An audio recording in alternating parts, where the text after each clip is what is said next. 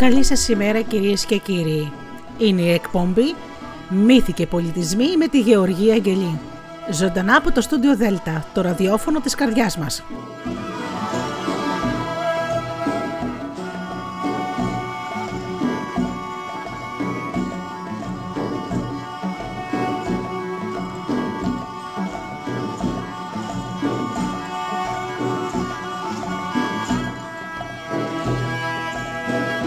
Καλημέρα αγαπημένοι μου φίλοι και πάλι μαζί σήμερα Σάββατο πρωί με την εκπομπή Μύθοι και Πολιτισμοί. Σήμερα σας έχω τα παιδικά διηγήματα του Παπαδιαμάντη σε απόδοση στην ελληνική γλώσσα.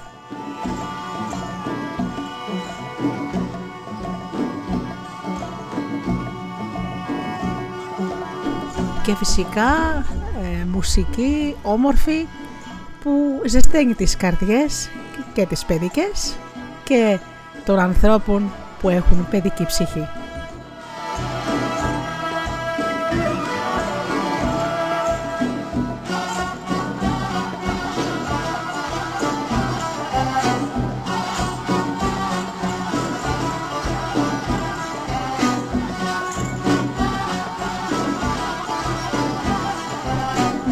Να καλημερίσω λοιπόν όλους τους φίλους που πληκτρολογούν www.studiodelta.gr και βρίσκονται εδώ στην σελίδα του σταθμού. Να καλημερίσω επίσης τους φίλους που μας ακούν από κινητά και tablets. Τους φίλους που μας ακούν από το Live24 και βεβαίως τους φίλους που μας ακούν ε, με από το app στο Google Play στην ενότητα ραδιόφωνο Ελλάδα FM.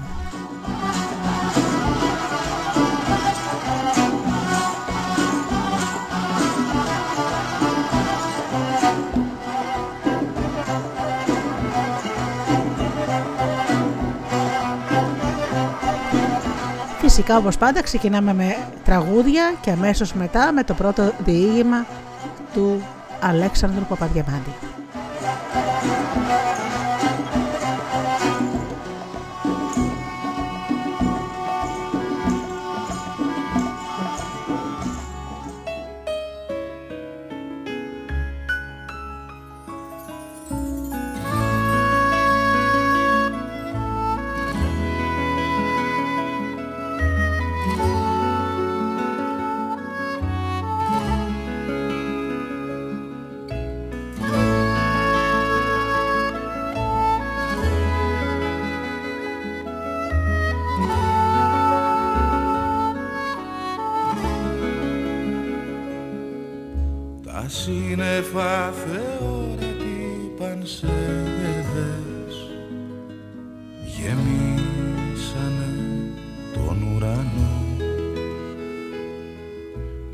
ήλιος πίσω από το βουνό. Πάει να κρύφτει πουλί χρυσό. Ήλιε μου, καλό ήλιε μου στο καλό χρυσό πουλί. Κι αύριο με την αυγή στο μπαλκόνι στην αυλή μου. Έλα μου χρυσό πουλί μου.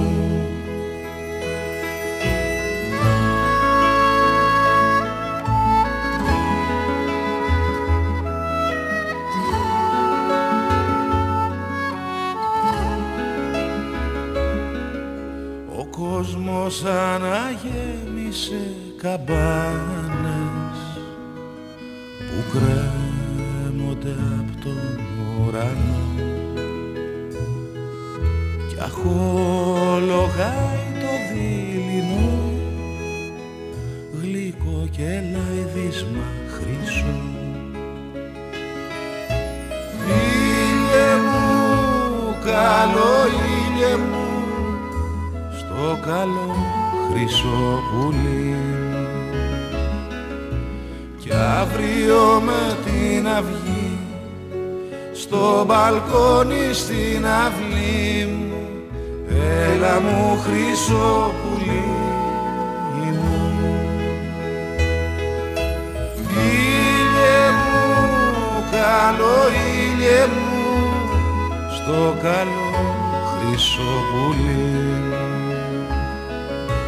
κι αύριο με την αυγή στο μπαλκόνι στην αυλή έλα μου χρυσό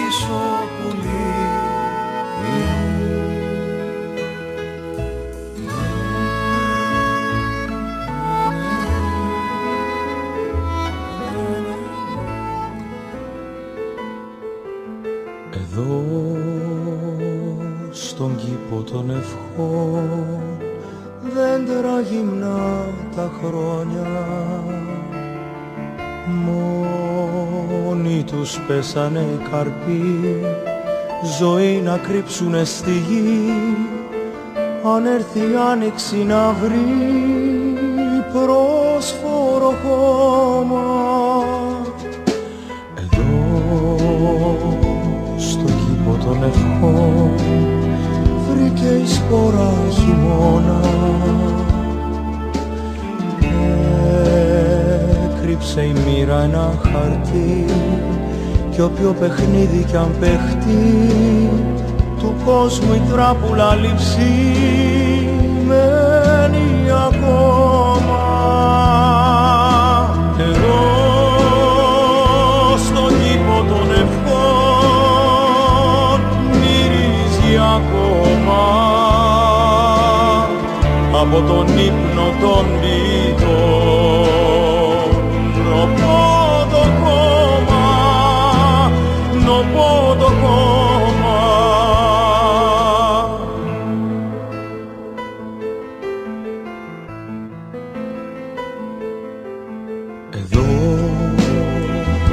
στο κήπο των ευχών στο τέλος του αιώνα.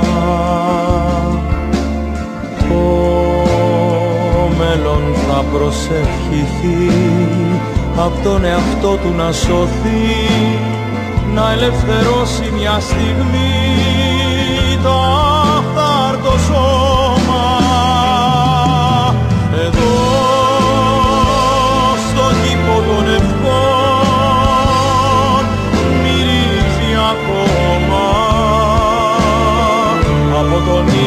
ύπνο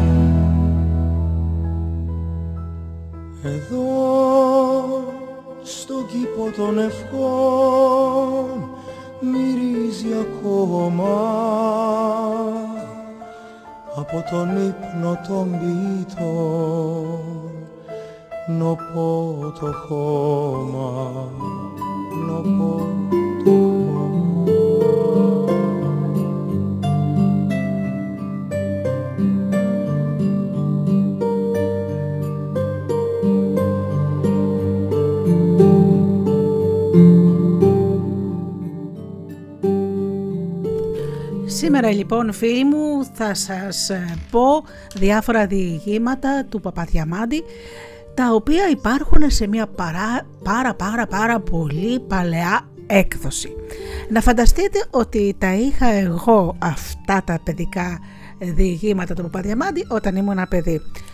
Είχαν τότε κυκλοφορήσει από τις εκδόσεις Άγκυρα. Και πάμε λοιπόν να ακούσουμε το πρώτο. you.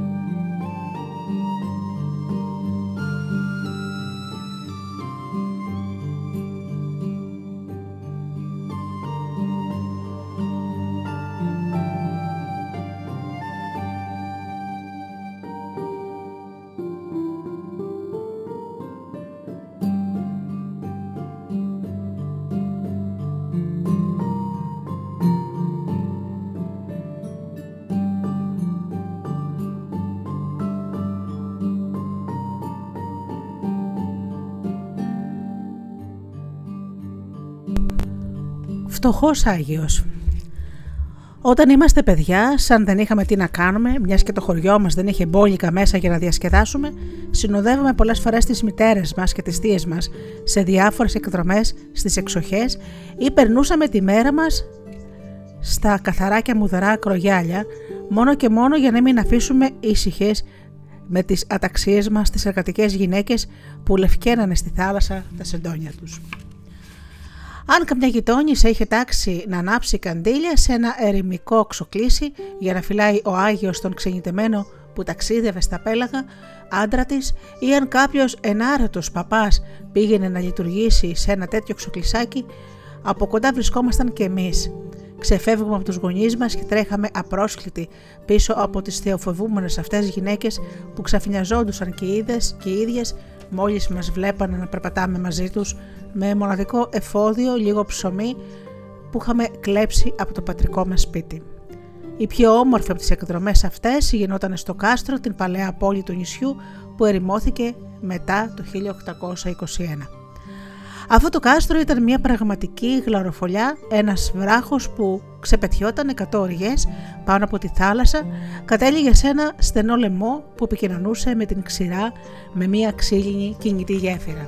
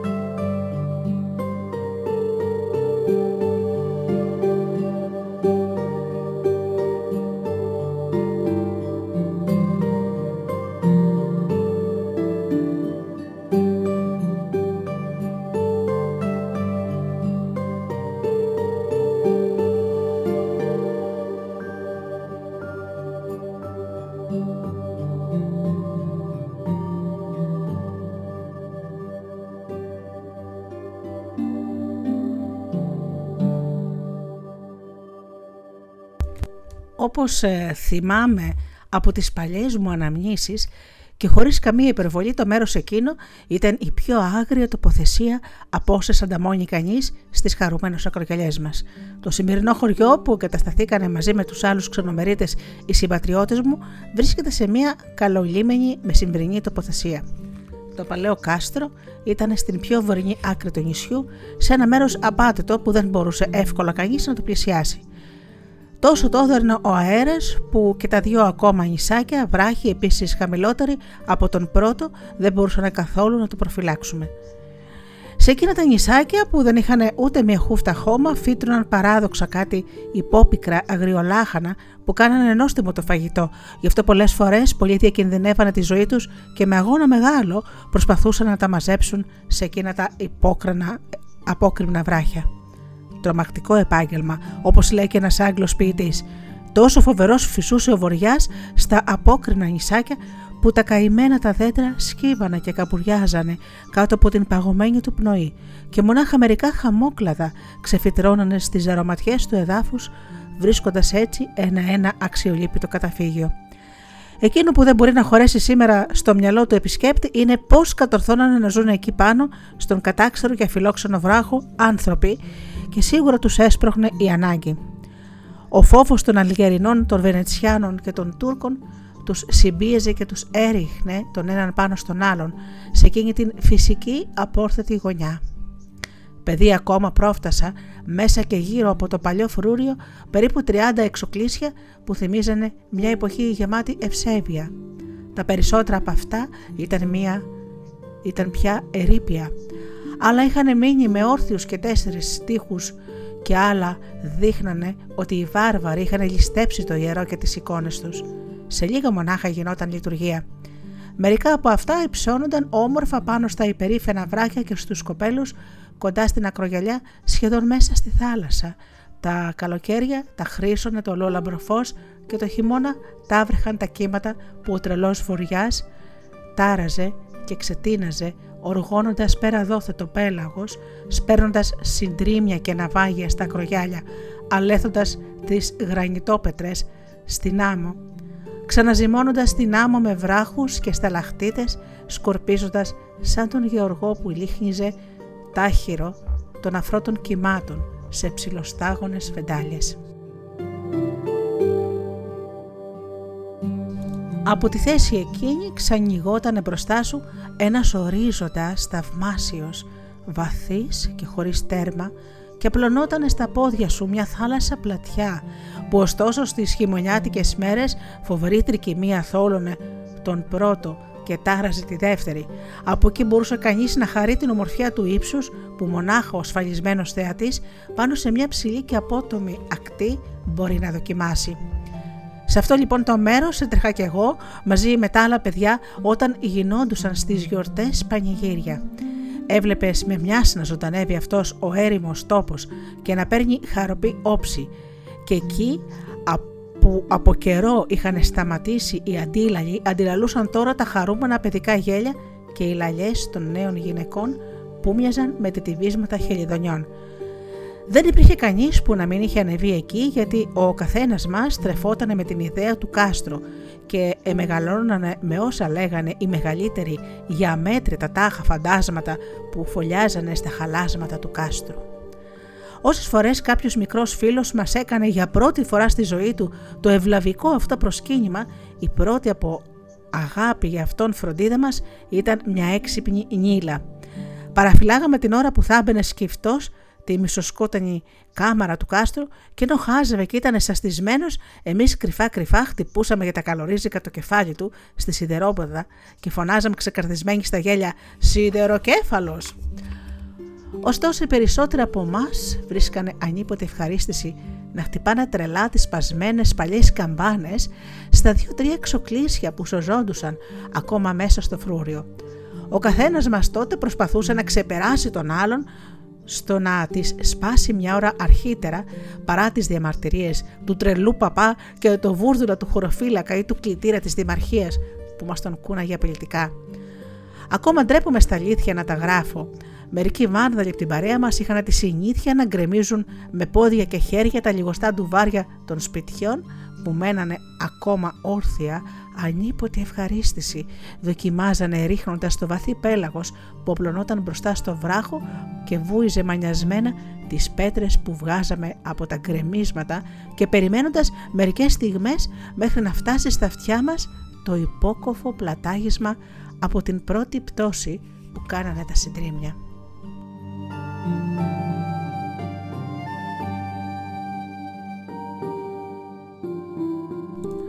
Τρει-τέσσερι καρόδρομοι ή και μονοπάτια φέρνανε από τη νεότερη πολιτεία στο κάστρο.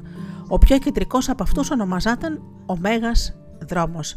Ο δρόμος αυτός πέρναγε από πολλές τοποθεσίες που η καθεμιά είχε την ιστορία της και τα παραμύθια της για νεράιδες και φαντάσματα και έφτανε σε ένα μέρος πολύ ψηλό, ανάμεσα ακριβώς από τις δύο κορφές του νησιού. Η τοποθεσία αυτή ήταν γνωστή με το όνομα Σταυρός. Πράγματι σε αυτό το σημείο ήταν στημένοι όχι ένας αλλά τρεις σταυροί, ξύλινοι, πολύ παλιοί, που τα χρόνια και η πολυκαιρία είχαν σβήσει το κόκκινο, το κόκκινο χρώμα τους. Ο ένας από αυτούς ήταν στημένος προς την Ανατολή, ο δεύτερος έβλεπε τη Δύση και ο τρίτος στο Νοτιά. Εκατό βήματα πιο κάτω που ο δρόμος κατηφόριζε και γυρνούσε για το κάστρο, σε μία απόσταση από το κάστρο μισής ώρας γης, ανάμεσα στα ρίκα και τα σκίνα ήταν όλοι κοκκινόχωμα. Καθώς δεν μας λέγανε οι γιαγιάδες μας και οι προγιαγιάδες μας αυτό το χώμα με τα συνήθιστο κοκκινοπό του χρώμα ανάδαινε ακόμα μία ασυνείδηστη ευωδία. Ίσως κανένας ισχυριστεί ότι είχαμε επηρεαστεί από τις διηγήσεις αυτές, ωστόσο το βέβαιο είναι ότι και εμείς νιώθαμε την παράξενη αυτή ευωδιά. Λέγανε ότι σε αυτό το μέρος είχε αγιάσει ένας άνθρωπος. Πώς, πότε, παιδί τότε με την επιπόλαια περιέργεια δεν ζήτησα να μάθω και πολλά πράγματα, φαίνεται όμως ότι μονάχα η παράδοση έμεινε, ενώ οι λεπτομέρειες χαθήκανε Δυστυχώς δε και το όνομα του μάρτυρος που βασανίστηκε και άγιασε στο μέρος εκείνο ξεχάστηκε. Πράγματι, όπως λέει και ο λαός, φτωχός Άγιος δοξολογία δεν έχει. Τα ωραία παιδικά χρόνια περάσανε. Στα 1872, 20χρονο παλικάρι ταξίδεψα και έμενα για λίγο καιρό στη Μακεδονία. Εκεί γνώρισα ένα έντιμο συμπατριώτη μου που έλειπε πολλά χρόνια από το νησί μας. Ο άνθρωπος λοιπόν αυτός απλά και χωρίς καμιά επιτίδευση μου ανέφερε πολλές παραδόσεις από τον τόπο μας. Τότε μου ήρθε στο νου να τον ρωτήσω αν γνώριζε τίποτα για εκείνη την παράδοξη ευωδιά ή αν έμαθε ποτέ ποιος ήταν αυτός που άγιασε κοντά στους τρεις σταυρούς. Από το στόμα του άκουσα την αληθινή ιστορία.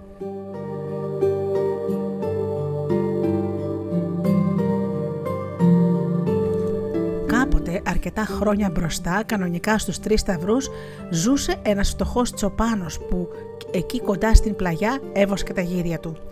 Μια μέρα λοιπόν πριν ξημερώσει στα βαθιά χαράματα ξύπνησε κατά τη συνήθειά του, άρμεξε τις γίδες του και ξυπνώντας τον παραγιό του τον έστειλε να πάει στο χωριό και να δώσει την καρδάρα γεμάτη γάλα στον προεστό που είχαν συντροφικά τα γίδια.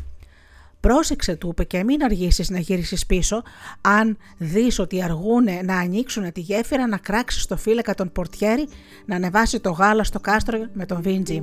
Ωστόσο να φύγεις, να μην φύγεις, αν δεν σου μιλήσει ο κύριε Αναγνώστης, ο προεστός, με τυχόν και έχει καμιά παραγγελιά. Το παιδί γρήγορα γρήγορα πέταξε από πάνω του την κάπα, νύφτηκε από το νερό της τάμνας, σκουπίστηκε με τα μανίκια του πουκαμίσου του και έφυγε τρεχάλα με την καρδάρα στο χέρι. Μετά ο Τσοπάνος έβαλε το υπόλοιπο γάλα σε ένα μεγάλο καζάνι και έριξε μέσα μπόλικο αλάτι. Από αυτό που μάζευε μόνος του τρέχοντας τα κρογιάλια από βράχο σε βράχο, που έβγαζε πεταλίδες και τα κοχύλια και αφού ετοίμασε άναψε φωτιά για να βράσει το γάλα. Ο καημένος το έκανε αυτό γιατί μάντευε ότι θα ήταν αναγκασμένος να φάει για μεσημεριάτικο φαγητό γάλα, πράγμα που δεν το ήθελε. Τι να τρώγε όμως αν ο συνεταιρό τους στα γίδια δεν φρόντιζε να τους στείλει και κανένα ψαράκι ή καμία παστή σαρδέλα. Και αυτό ήταν το πιο πιθανό. Ο ίδιος ποτέ δεν ζητούσε. Ήταν φιλότιμος και προτιμούσε να μείνει νηστικός παρά να γίνει φόρτωμα άλλους. Έτσι, αν ο συνεταιρό του δεν είχε από μόνος την καλή διάθεση, αυτός ποτέ δεν θα άρεχνε την υπόλοιψή του να τον κάνει με το ζόρι να τον φιλέψει. Άλλοι όμως τα καταφέρνουν έτσι να έχουμε καλή ψυχή, μια χαρά και με το συνέτερό τους τα έχουν καλά και ό,τι θέλουν να τρώνε και τα δικά τους αρνάκια δεν παθαίνουν τίποτα ενώ τα μισακά τα τρώει κάποτε ο αϊτός. Και να ήταν τουλάχιστον αρκετό το γάλα για να άπιζε τυρί ή μυζήτρα, θα έκανε υπομονή. Εκείνη όμως την εποχή έπεσε στο κοπάδι η οργή Θεού. Τα μισά γίδια του είχαν ψοφήσει, μονάχα λίγες γαλέρες του μένανε, τα περισσότερα ήταν στέρφα. Ο Θεός δεν έκανε καλό καιρό για να βγάλει γη χορταράκι και να βοσκήσουν τα ζώα. Τι να σου κάνουν και αυτά τα καημένα. Τσου τσου τσου στέρφα, έι ψαρί, χόι χόι. Με αυτές τις φωνές ο φτωχός Τσοπάνο άρχισε σιγά σιγά να βγάζει το μικρό του κοπαδάκι στην σκοτεινή κοιλάδα και να βοσκήσει. Και γαβ γαβ, το μικρό σκυλάκι άρχισε να γαυγίζει οργισμένα τρέχοντας μπροστά από το κοπάδι. Λίγα βήματα πιο κάτω, δύο άγνωστοι άνθρωποι παρουσιάζονται ξαφνικά μπροστά του και του φράζουν το δρόμο. Φορούσαν κάτι παράξενες φορεσιές, αν και η φυσιογνωμία τους και η συμπεριφορά τους δεν φαινόντουσαν άγριες, ωστόσο ήταν αλόκοτες. Ο Τσοπάνος δεν φοβήθηκε, ξαφνιάστηκε και οι δυο τους χαιρετήσανε τον Τσοπάνο με έναν παράξενο τρόπο, φέρνοντας το χέρι του στο στήθος και μετά στο μέτωπο. Ο ένας από τους δυο ξένους, ο γεροντότερος, απευθυνόμενος στον άνθρωπο των αγρών, του μίλησε με μια βραχνόσκληρη φωνή, σε μια άγνωστη γλώσσα που είχε δύο-τρεις ελληνικές λέξεις. Εσύ, Μπελέκ Αναράφ, εμείς Ντρόμο Σούφτ, δηλαδή εσύ του χωριού εξεύρεις εις ημάς των, δρόνα, των δρόμων να ειδείξεις. Ο γιδοτσόπανος δεν κατάλαβε τίποτα. Ο ξένος ξανά είπε την κουβέντα του μαζί με κατατοπιστικές χειρονομίες. Μπελέκ που πάει δρόμο, πολύ πολύ ελεφ ελεφίν. Στο χωριό από πού φέρνει ο δρόμος που κατοικούν πολύ πολύ χιλιάδες.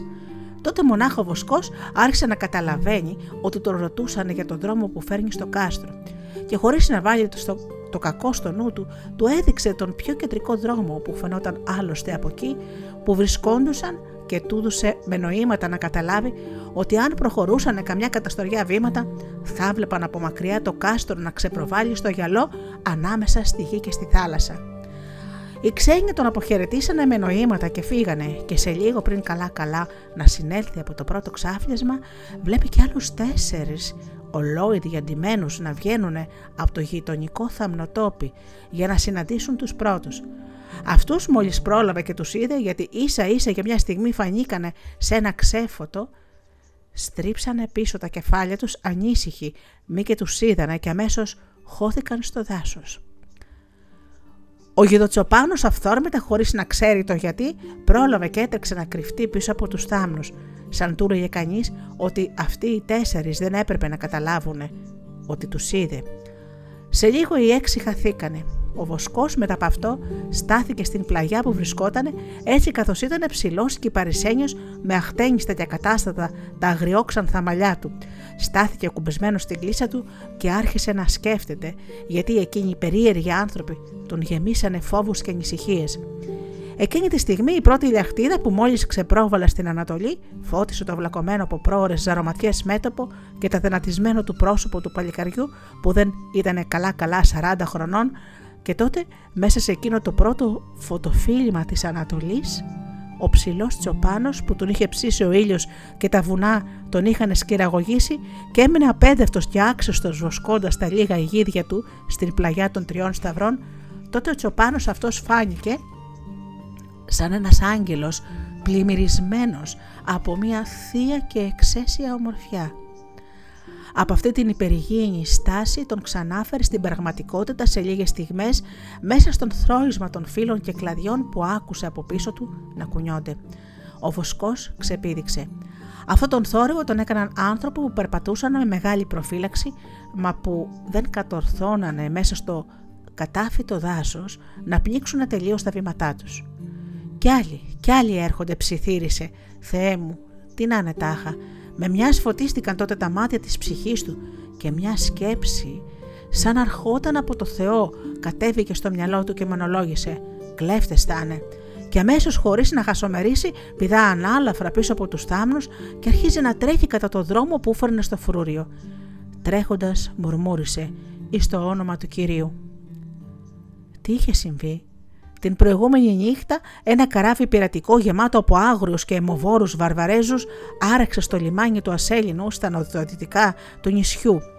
Κατά τα χαράματα βγήκαν από το καράβι στη στεριά καμιά δεκαπετεριά περίπου ληστές, καλά οπλισμένοι, και αρχίσαν να νηφορίζουν στις πλαγιές του Ανάργυρου, Πολύραχου και Γραφικού βουνού, και περπατούσαν με χίλιες προφυλάξεις από μονοπάτι σε μονοπάτι. Το νυχτοπερπάτημα των πειρατών μόλις το φώτιζε το μισοφέγγαρο που είχε ανατείλει τις προχωρημένες νυχτερινές ώρες προς την αυγή έτσι για να διαψεύσει το όνομα του, του λιμανιού Ασέλινο. Εκείνο το λιμανάκι σκοτεινό και γεμάτο μυστήριο το νομίζανε η τίμη η θαλασσοπόρη καταραμένο και αποκρουστικό. Εκεί σε αυτό το λιμανάκι η θάλασσα έβγαζε τους πνιγμένους ναυτικούς που ναυαγούσαν στο αντικρινό λευτέρι και χανόντουσαν μαζί με τα καράβια. Ο γεροντότερος της συντροφιάς, ο Σολμάν Βεν Μεϊμέτ, βεβαίωνε τους συντρόφους του ότι είχε ξανάρθει στο φρούριο και ήξερε που κατοικούσαν οι άπιστοι, όπως έλεγαν οι Ορθωμανοί πειρατές τους χριστιανούς. Μην ξεχνάτε όμως, συμπλήρωνε ο αρχιπειρατής, ότι περάσανε τόσα χρόνια από τότε και δεν πολύ θυμάμαι τον δρόμο. Και πράγματι, όταν ο Σολμάν είχε ξανακουρσέψει τους χριστιανούς του νησιού, το μακρόστριφο και τσιγκελίσο μουστάκι του ήταν κατάμαυρο, σαν κορακόφτερο.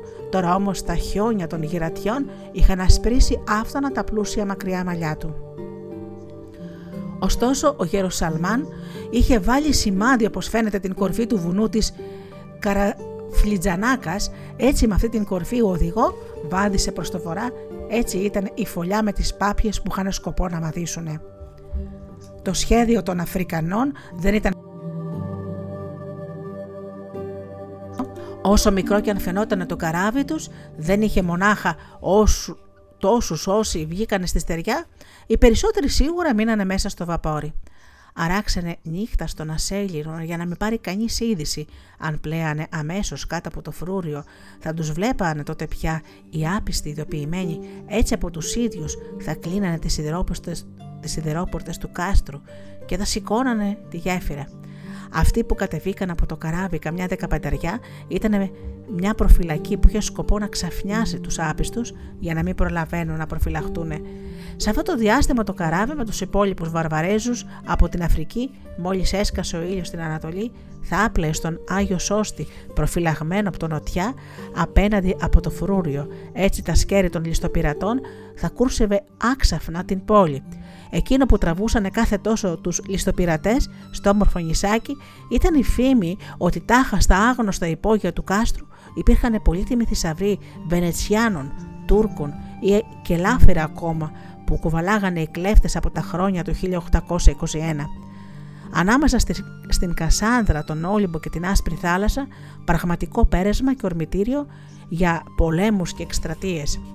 Ακόμα αυτοί οι κουρσάροι είχαν στο νου τους να πάρουν με τη βία όμορφες και εργατικές γυναίκες του νησιού για σκλάβες στα χαρέμια των πιστών του Μωάμεθ. Όταν η προφυλακή των βαρβάρων έφτασε στην, στο Αγίου Κωνσταντίνου, η αυγούλα είχε απλώσει κιόλας στην, στην Ανατολή τη ροδόχρωμη πορφύρα της και οι δύο θάλασσες φαινόντουσαν από εδώ και από εκεί, η μια σαν σεντόνι με βαθαγάλαζα στιμόνια και άλλη καϊφάδια που παίζανε στην γαλινόμορφη έκτασή της, οι αντάβιες της ολόφωτης Ανατολής και η άλλη σαν χωράφι υπόμαυρο από σκιά που ήταν ακόμα σπαρμένη από τη σκουριά της θάλασσας. Με την Ανατολή οι βάρβαροι σταθήκανε σε ένα στενό πέρασμα χωρίς να φαίνονται κάτω από τα πεύκα που ήταν γεμάτα το βουνό. Τότε ο αρχηγός τους τους διέταξε να μοιραστούν οι τρεις ομάδες που κάθε μια να βαδίσει ξεχωριστά 500 μέτρα περίπου η μια από την άλλη για να μην κινήσουν την υποψία σε κανέναν χωρικό που θα έμενε στην εξοχή και θα τους έβλεπε πρωί-πρωί από μακριά. Είχαν κρύψει προσεκτικά κάτω από την πλατιά τους κάτω από τα πλατιά τους ράσα, μπουρνούζια, τα όπλα βγάλανε από τα ψιλοστρόγγυλα φέσια τους, τα σαρίκια τους και έτσι μοιάζανε σαν ανατολίτες ζωέποροι ή σαν γυρολόγοι. Αν κατηφορίζανε κατευθείαν από την κορφή του Αγίου Κωνσταντίνου στην κοιλάδα, τα αρβανίτη θα φτάνανε γρήγορα στο κάστρο αλλά ο γέρος Σολμάν, επειδή είχε βάλει σημάδι την πιο ψηλή κορφή, την Καραφλιτζανάκα, τους οδήγησε ονατολικότερα προς τα δεξιά και έτσι κατηφορήσανε στην όμορφη γραφική τοποθεσία του Πορφιτιλία. Έτσι ήπιανε κρύο νερό από τη δροσοστάλαχτη βρυσούλα κάτω από τα πυκνόκλαδα μεγαλόκορμα πλατάνια που σκιάζανε όλο τον τόπο. Παρόλο που δεν ήταν τέλη Απριλίου και ένιωθε κανείς λίγη δροσιά, ωστόσο δεν φύσαγε καθόλου και έδειχνε ότι θα έκανε μεγάλη ζέστη, αν και δεν είχε καλά-καλά ανατήλιο ήλιος. Από εκεί βαδίζανε βορειοανατολικά, περάσανε μια μεγάλη βουνοπλαγιά από όπου η ματιά σου παρεπλανιέται στην ατέλειωτη θάλασσα του Αιγαίου που εκτείνεται ανάμεσα στο Άγιον Όρος, την Εύβοια και τα νησιά. Και όταν πια φτάσανε στα ριζώματα του βουνού της Καραφλιτζανάκας, αρχίσαν να ανεβαίνουν βορειοδυτικότερα προς τα αριστερά.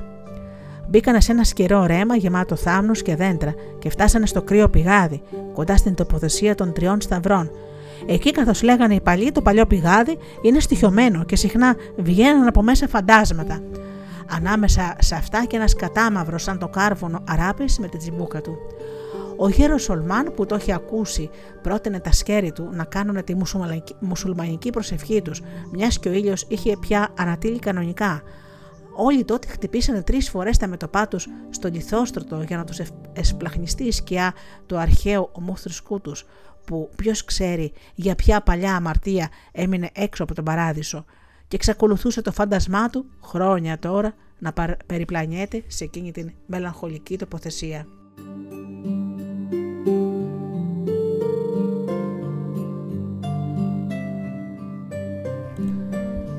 Τις κατσικούλες του φτωχός γεδοβοσκό τις άφησε εκεί που βρεθήκαν στο έλεος του Θεού και ούτε είχε καιρό να τις ξαναμαντρήσει πάλι για να τις ασφαλίσει. Άλλο βοσκό πάλι να αφήσει στο πόδι ότι εκείνη τη στιγμή δεν είχε. Ο ψυχογειό του δεν είχε ακόμα γυρίσει από το φρούριο και φαίνεται ότι αυτό το παλιόπεδο δεν βρήκε ανοιγμένες τις πόρτες του κάστρου και θα στρογγυλοκάθισε με τους φίλους του σε κανένα καφεδάκι. Ποιος ξέρει, μήπως δεν πούλησε κιόλα το μισό από το γάλα που πήγαινε στο κόλιγα για να αγοράσει μισή δεκάδα σαρδέλες παστές.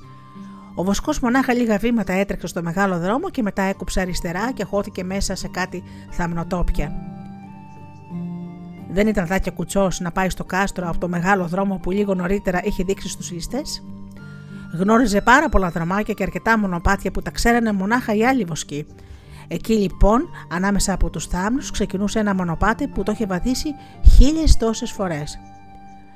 Από αυτό το μονοπάτι θα προσπερνούσε τους πειρατές κατά χίλια τουλάχιστον μέτρα, θα μπορούσε δηλαδή να πάει και να έρθει πριν ακόμα φτάσουν στο κάστρο οι φοβεροί αυτοί άνθρωποι. Ήταν ένα απόκρημνο μονοπάτι που έμοιαζε με τον κρεμό και το μονοπάτι του δημοτικού τραγουδιού.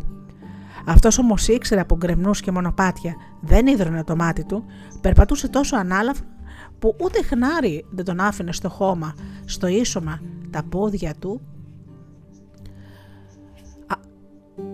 τρέχανε σαν ρόδες, στα βράχια γατζώνανε σαν τανάλιες, τα λουριά από τα το μαροτσάροχά του που σφιχτοδένανε στα καλάμια των ποδιών του και γυροφέρνανε σαν λεπτά φιδάκια, μοιάζανε φτερά στα πόδια του. Και έτρεχε και όλο έτρεχε σκαρφαλώνοντας στα βράχια πηδώντας χαντάκια κατεβαίνοντας στην απόκρημη ακτή προσπαθώντας να ισορροπήσει στις κοφτές πλαγιές εκεί που φυτρώνανε μονάχα αγριολούλουδα ξερόθαμνοι και μοναχιασμένοι ασφόδελοι που λυκνίζόντουσαν πάνω από το πέλαγος και χαμογελούσαν παιχνιδιάρικα με τα βράχια της απότομης ακτής. Έτρεχε ενώ σκεφτόταν πως θα εφάρμοζε το σχέδιό του. Αυτοί που μένανε στο φρούριο είχαν τη συνήθεια γιατί το καλούσε η ανάγκη να ανεβάσουν τη γέφυρα λίγο πριν δύσει ο ήλιος και την άλλη μέρα να την κατεβάσουν με την Ανατολή. Αυτοί που μένανε στο φρούριο είχαν τη συνήθεια γιατί το καλούσε η ανάγκη να ανεβάζουν τη γέφυρα λίγο πριν τη δύση και την άλλη μέρα να την κατεβάσουν με την Ανατολή. Αν λοιπόν έβρισκε τη γέφυρα να είναι ακόμα υψωμένη, πράγμα πίθανο γιατί είχε πια ξημερώσει, θα φώναζε το φύλακα της πόρτας του φρουρίου να μην την κατεβάσει. Για όνομα του Θεού, αν πάλι ήταν κατα... κατεβασμένη η γέφυρα, που ήταν τουλάχιστον βέβαια, τότε θα τον εξόρκιζε να, τον, να πορτάρει να την, ψηλό, να την σηκώσει ψηλά, αποκόπτοντας έτσι κάθε επικοινωνία με τη στεριά, αν αγάπαγε το Θεό. Αλλιώτικα το κάστρο θα έπεφτε στα χέρια των κουρσάρων. Τέτοιες σκέψεις στριφογυρίζανε στο μυαλό του, τέτοιους φόβους ένιωθε, ενώ κατηφόριζε σε εκείνη την βαριά και την άγρια βορειοδυτική ακτή που μονάχα κατσίκια μπορούσαν να πατάνε και μόλις έφτασε απέναντι από το ξοκλισάκι του Αγίου Σώστη που είχε χτιστεί ιδιότροπα πάνω σε ένα βράχο μέσα στη θάλασσα, λίγες μονάχα οργές από το γυαλό, έκανε τρεις φορές το σταυρό του και είπε «Βόηθα μας, αισθώστη, για να μην βγει ψεύτικο το όνομά σου». Μετά για να, σε, να είναι πιο σίγουρος κατέβηκε πιο χαμηλά προς το γυαλό και πάλι πατώντας ελαφρόγοργα ανέβαινε προς τη γέφυρα του κάστρου και τώρα πια βρισκόταν στο φρούριο. Ένα φοβερό βάραθρο, γεμάτο βράχια, μια άβυσος που σέπιανε όταν κοίταζες ζαλάδα και σκοτωδίνη που υψωνότανε πάνω από την απάτητη θάλασσα, έχασκε κάτω από τη γέφυρα. Η γέφυρα ήταν ακόμα υψωμένη, αν και είχε ανατύλει από ώρα ο ήλιος. Μόλις ο Τσοπάνος είδε να είναι σηκωμένη η γέφυρα, θυμήθηκε αμέσως τον παραγιό του και απορούσε. Τι να έγινε, μην τυχόν έπαθε τίποτα. Μην έπεσε, Θεός φυλάξει, στα χέρια των κουρσάρων Μήπω τον πιάσανε να γεροφέρνει εδώ και εκεί και τον πήρανε σκλάβο τους, γιατί θα αποκαταλάβαινε ο Βοσκός ότι αν οι βάρβαροι που συνάντησε τον αφήσανε και έζησε, το κάνανε από τη μεγάλη προφύλαξή τους, μιλάχει και προδοθούν πριν φτάσουν στο κάστρο. Αλλά όχι, ο παραγιός του δεν είχε πάθει σίδερο στη μέση του τίποτα. Από την απορία του γρήγορα θα έβγαινε ο Βοσκός πριν καλά-καλά προλάβει να ρωτήσει.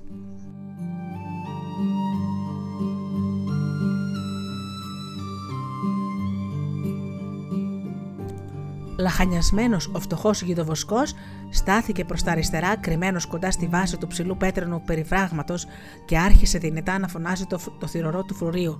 Ε, από το κάστρο, πορτάρι! Καμιά απάντηση. Ο βοσκός έκραξε μόση δύναμη είχε με τη μακρόσερτη βραχνή φωνή του. Ε, πορτάρι! Ε, από την ταράτσα!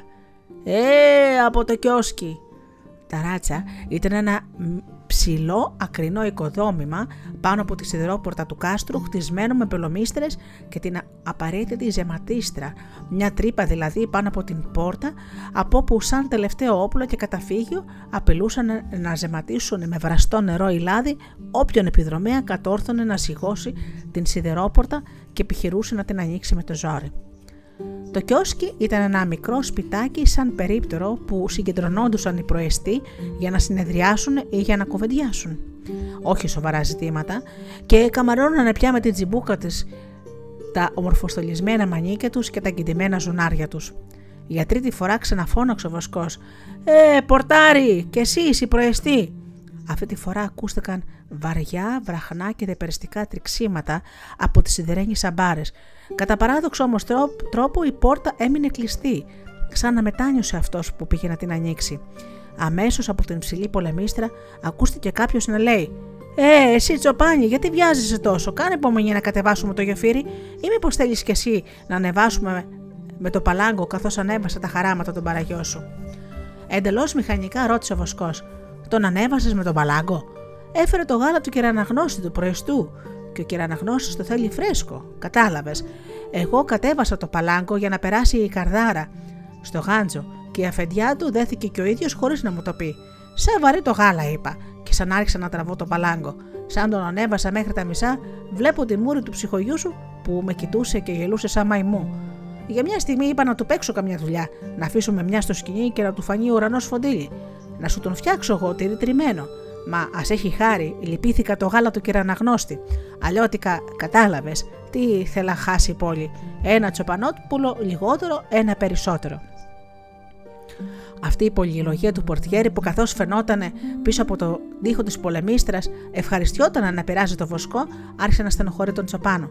Πώς σου φαίνεται, αυτός ήρθε τρεχάλα για μια τόσο σοβαρή δουλειά και εκείνος με το ραγάτι του, σαν δημογέροντας, κάπνιζε την τσιμπούκα του και τον κορόιδευε. Γι' αυτό του φώναξε από το απέναντι μέρος. Δεν με νοιάζουν αυτά που λες. Ο πορτιέρης που περιφρονούσε τους τσοπάνιδες τον ρώτησε μιλώντας με τη μύτη για να κοροϊδέψει τον Τσοπάνο. Και γιατί πράγματα του δεν νοιάζεις εσύ; Άκουσε με να σου πω που είσαι, φώναξε δυνατά ο Τσοπάνος και συνέχισε. Τρέχα να πεις στους προεστούς το καλό που σας θέλω να μην κατεβάσετε σήμερα το γεφύρι. Το καλό που σας θέλω, ακούς; Να μην κατεβάσουμε το γεφύρι, ξανάπε μηχανικά ο πορτιέρης. Να μην το κατεβάσετε, φώναξε ζωηρά ο βοσκός. Και γιατί, εσύ θα μας προστάξεις, μην ονειρεύτηκες τίποτα. Με τα λόγια αυτά ήταν έτοιμος ο Πορτιέρης να ανοίξει την πόρτα του κάστρου για να κατεβάσει τον πανάρχιο μοχλό τη γέφυρα.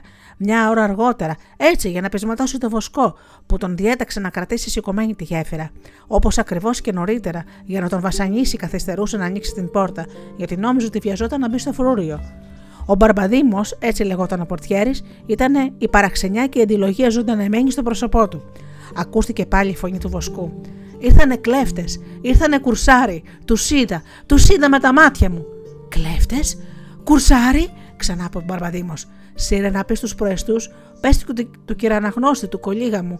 Πολλά χαιρετίσματα απομένανε. Ήρθανε κουρσάρι. Του είδα, απάνω στο σταυρό. Έτσι να έχω καλό τέλος. Είδα πάρα, παραπάνω από 10 ως 12. Θα είναι και άλλοι κρυμμένοι. Δεν ξέρω που έχουν αράξει το καίκι τους, ωστόσο του είδα. Ήρθαν να με ρωτήσουν για το δρόμο του κάστρο.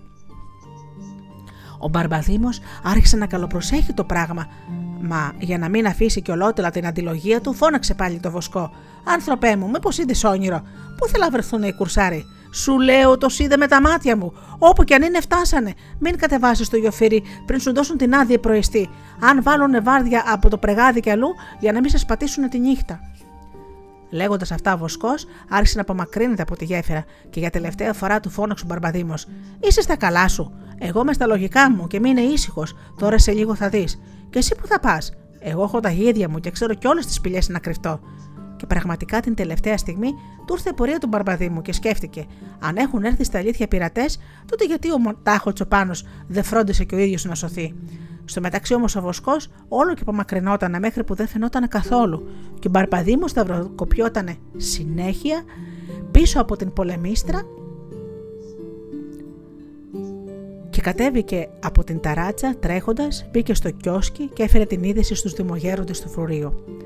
Ούτε ήλθε καθόλου στο μυαλό του φτωχού του Βοσκού του, του βοσκε, που βοσκε λίγες κατσικούλες στο κατάμερο των τριών σταυρών να ζητήσει από τον Μπαρμπαδήμο να του ρίξει την ανεμόσκαλε το σκηνή με το γάντζο και να ανέβει και αυτός, όπως και ο παραγιός του, το πρωί, σύμφωνα με τη διήγηση του ίδιου του πορτιέρη. Στην αρχή είχε την ελπίδα ότι οι πειρατές δεν θα φανταζόντουσαν ποτέ αυτό που έκανε.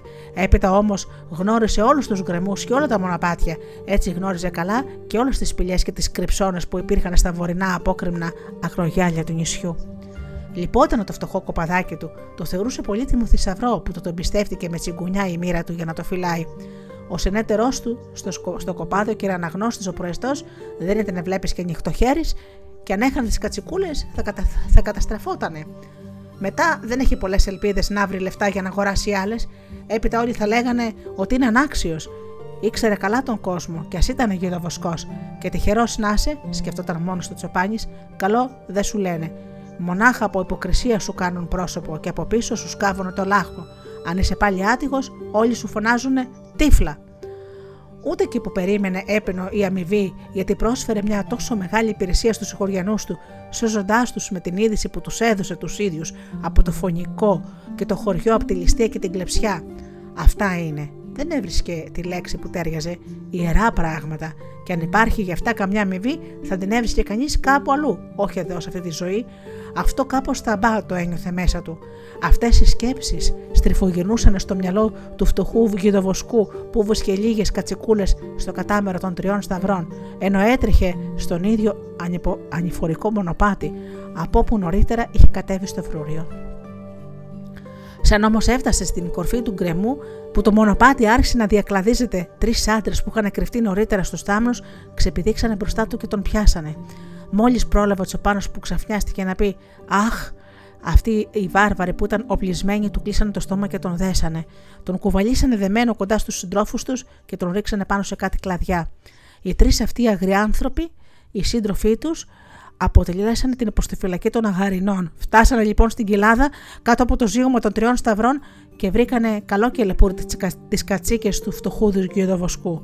Και χωρίς αναβολή σφάξανε στα πετακτά τρεις τράγους και όσα κατσικάκια βοσκούσαν εκείνη τη στιγμή τα γδάρανε και τα σουφλίσανε.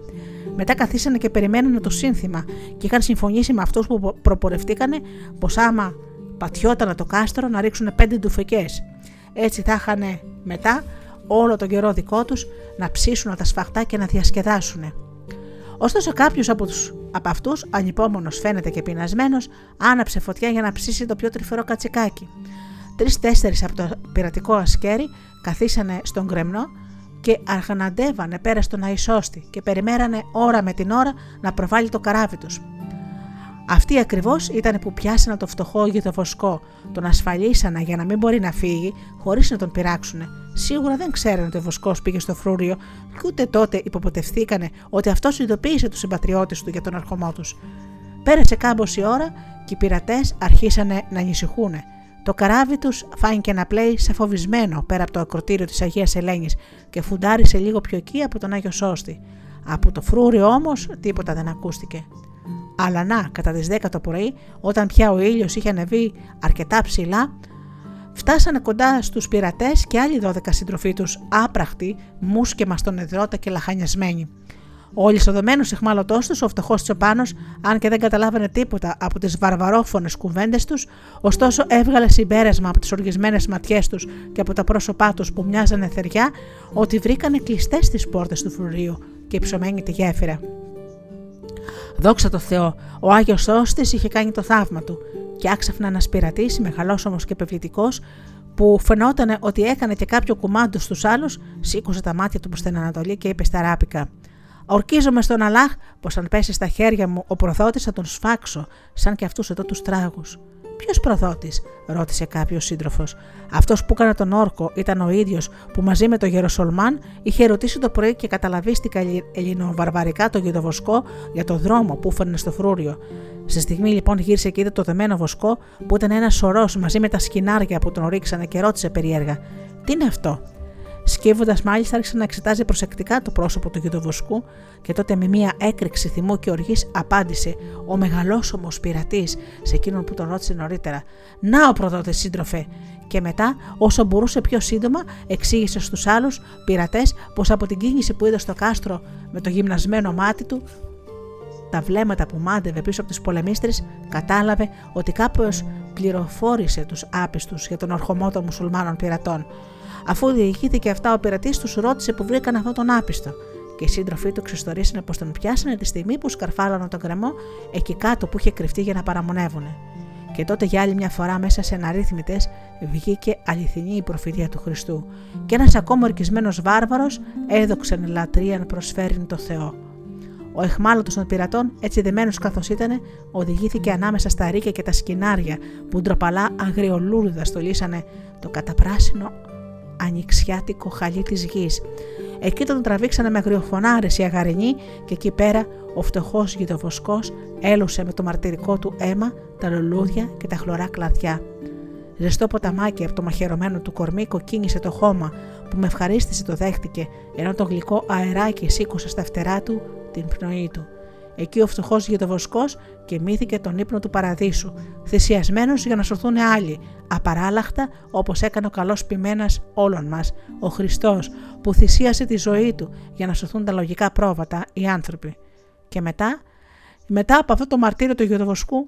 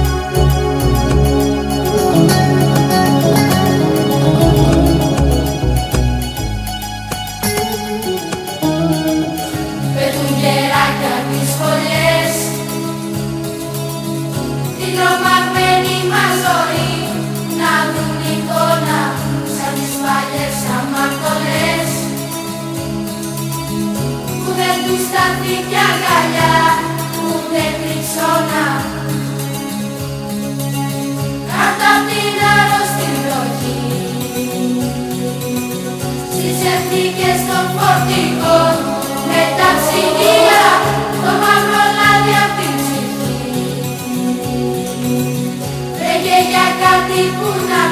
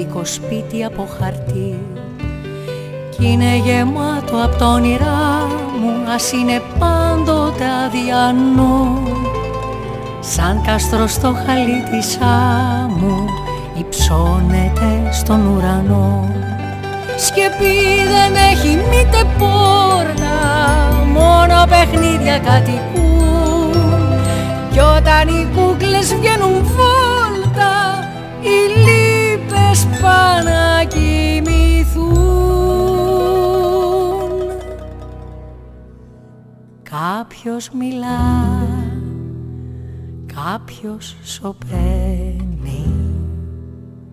Στο κάδρο κάποιος μου γελά. Σαν καραβάκι κάποιος δένει.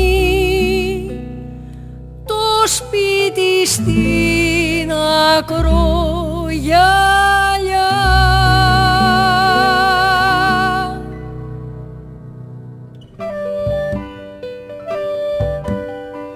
παραμύθια του θυμάμαι και με μια κόκκινη κλωστή. Λύνει και δένει ό,τι φοβάμαι στο ύπνου τη μεγάλη αυλή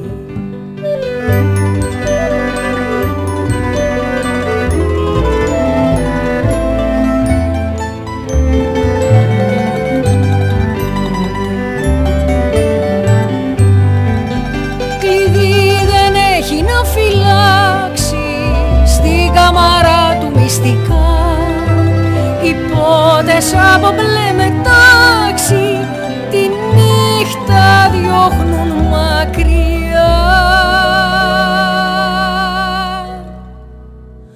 Κάποιος μιλά, κάποιος σωπαίνει. Στο κάδρο κάποιος μου γελά σαν καραβάκι κάποιος δένει το σπίτι στην ακρογιαλιά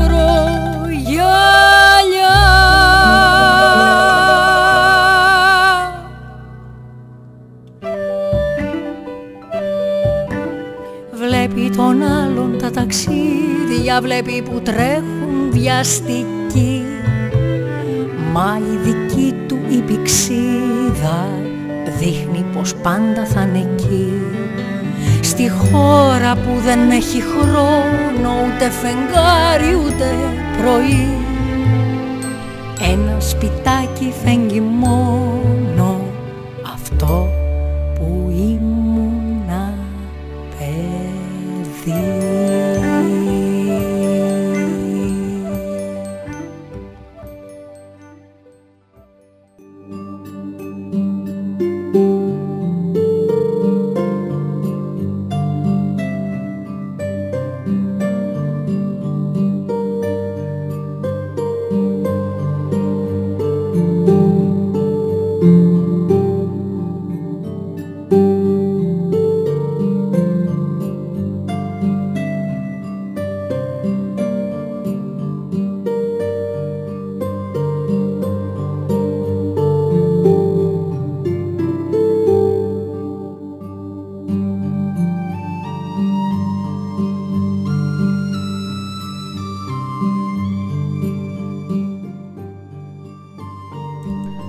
τελευταία βαφτιστική.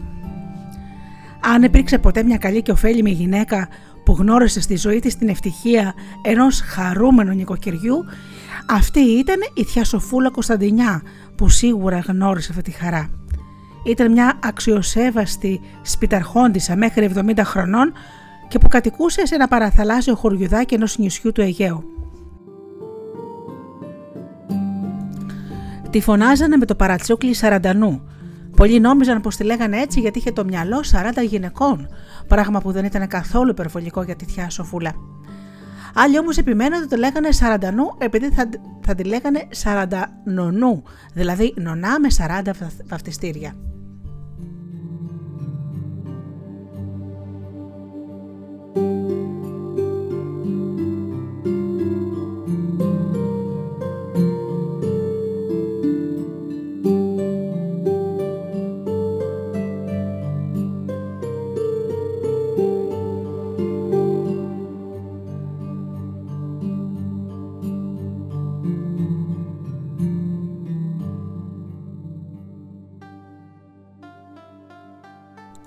Ωστόσο, και αν όμως δεν είχε φτάσει τον αριθμό αυτό, δύο-τρία βαφτίσια ακόμα και θα συμπληρώνανε το σαραντάρισμα, η θεία Σοφούλα είχε την ελπίδα ότι αυτό θα κατοκοτόρθωνε σε λίγο. Πρέπει να ομολογήσουμε ότι η ίδια στην αρχή είχε βαφτίσει με τη θέλησή της μονάχα 5-6 μωράκια των γειτόνων της. Όμως, όπως άλλωστε συνηθίζει και κάθε καλή νοικοκυρά, όταν όμως μαθεύτηκε ότι είχε καλό χερικό και τα βαφτιστήρια της ζούσαν γερά και ευτυχισμένα, τότε όλες οι γειτόνισε, συγγέννησε, παρασυγγέννησε, συνεταίρεσε στα χτήματα, την πολιορκούσαν για να τους βαφτίσει τα παιδιά τους. Είχε βγάλει λοιπόν καλό όνομα. Είναι δε σπουδαίο πράγμα να βρεθεί νονά να τη ζουν τα βαφτιστήρια, όπως και παπάς να πιάνει η ευχή και το διάβασμά του.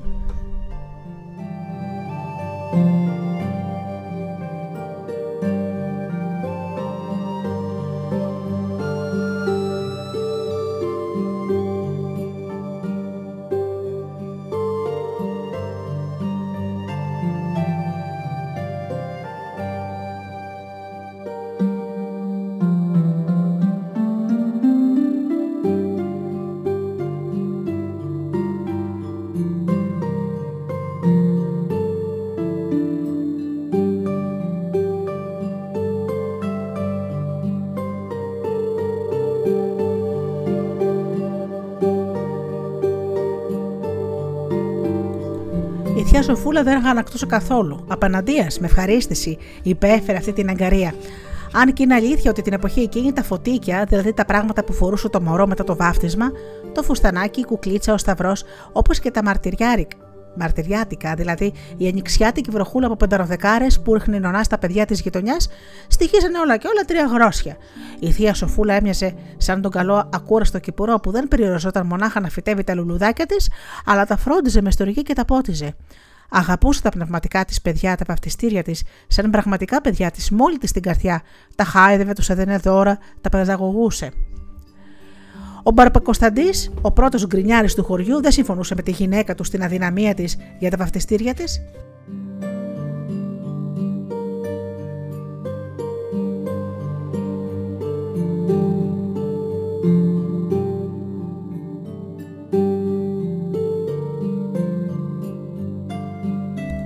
Κάθε τόσο που την έβλεπε να τα περιποιείται, γκρίνιαζε.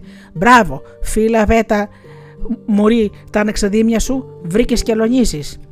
Η θεία Σοφούλα λίγο ανησυχούσε με αυτή την ιδιοτροπία του αντρός της, που ωστόσο ήταν αγαθός άνθρωπος στις καλές του ώρες. Άλλωστε, ο Μπαρμπακοσταδί πολύ αργά ερχόταν στο χωριό και από τότε που σταμάτησε τα θαλασσινά ταξίδια ασχολείται μόνο με την καλλιέργεια των κτημάτων του. Κάθε πρωί καβαλίκευε ένα γερό μουλάρι που είχε και έφευγε στα χωράφια του από όπου γερνούσε μετά τη δύση του ηλίου. Εκεί λοιπόν τη χρονιά, γύρω στο 1848, η θιά Σοφούλα είχε βαφτίσει 39 βαφτιστήρια. Ένα ακόμη έμενε για να φτάσει τα 40 και να ησυχάσει η συνείδησή της. Ευάφτιζε χωρίς να ξεχωρίσει αγόρια και κορίτσια. Φρόντιζε όμως να δίνει λεπτομεριακές πληροφορίες στους ιερείς και τους πνευματικούς του τόπου για να μην γίνει κανένα συνοικέσιο ανάμεσα σε αγόρι και κορίτσι που είχε βαφτίσει και έτσι κολλαστεί. Και κάθε χρόνο τη Μεγάλη Πέμπτη η ευρύχωρη αυλή του σπιτιού είχε ασυνήθιστη κίνηση. Η θεία Σοφούλα ανασκουμπονόταν και ζήμωνε μονάχη τη 39 αυγοκολούρε για τα εισάρθμα βαφτιστήρια της. Εκτός όμως από τα βαφτιστήρια της υπήρχαν εγγόνια και δισέγγωνα, που δεν ήταν καθόλου λίγα. Συνολικά δηλαδή χρειαζόταν πάνω από 70 κοκόνε, όπως λέγανε τις παιδικές κουλούρες της λαμπρής για τα βαφτιστήρια της, τα εγγόνια της και, και τα δισέγγονά της.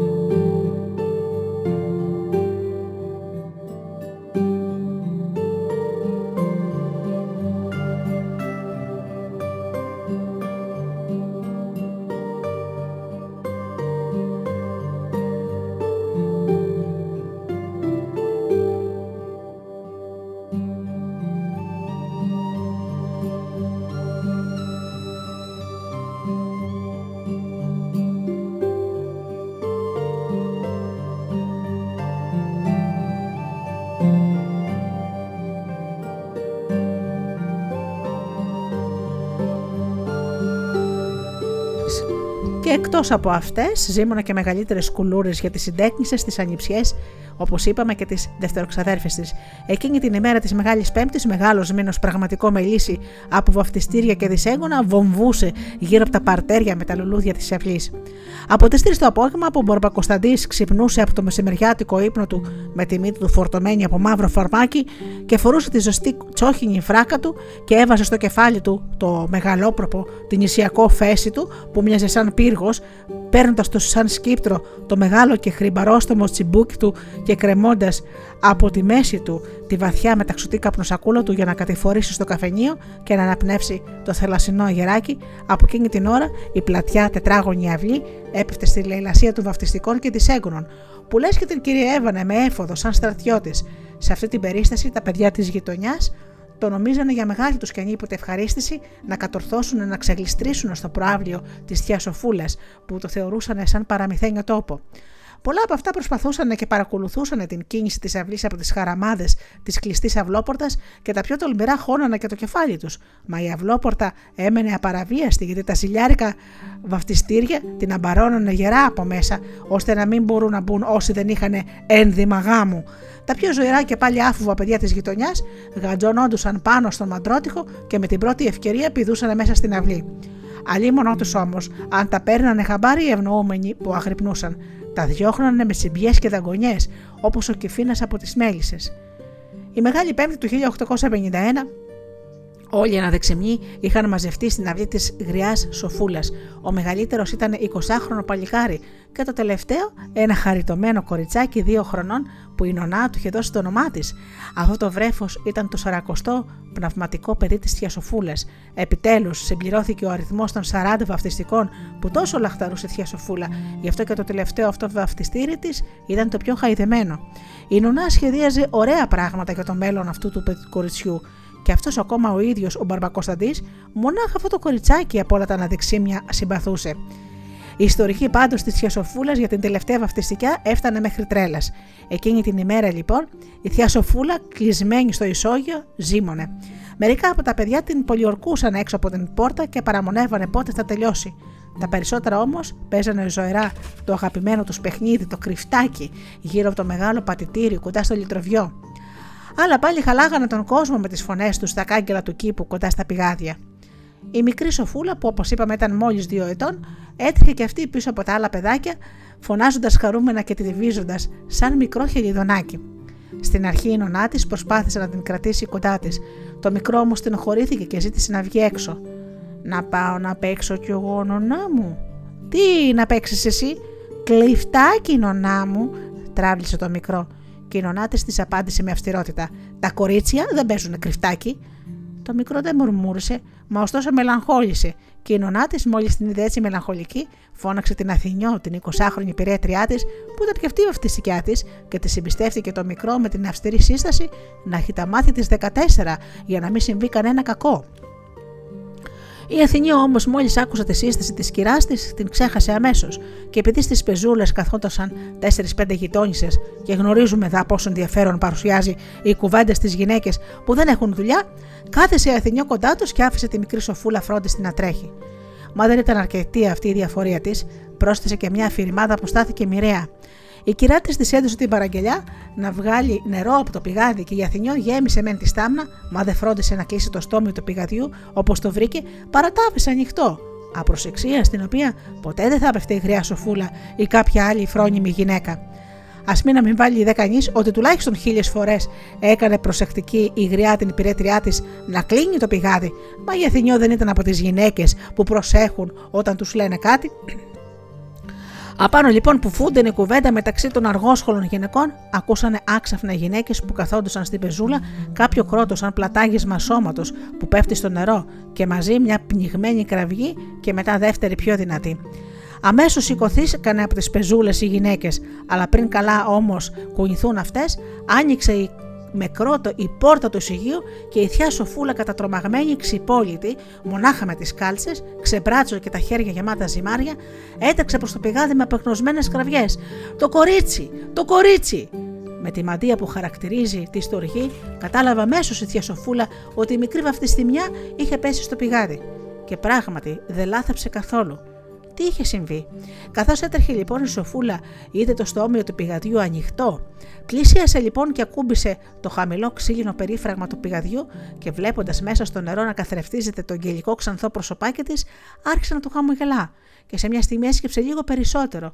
Γλίστρισε στη γελιστερία από το τρίψιμο του σκηνιού η σανίδα και μπλουμ πέφτει κατά κέφαλα μέσα στο πηγάδι. Οι άλλες οι γυναίκες και μαζί τους η Αθηνιό με υψωμένα χέρια τρέξανε μετά από τέτοια σοφούλα.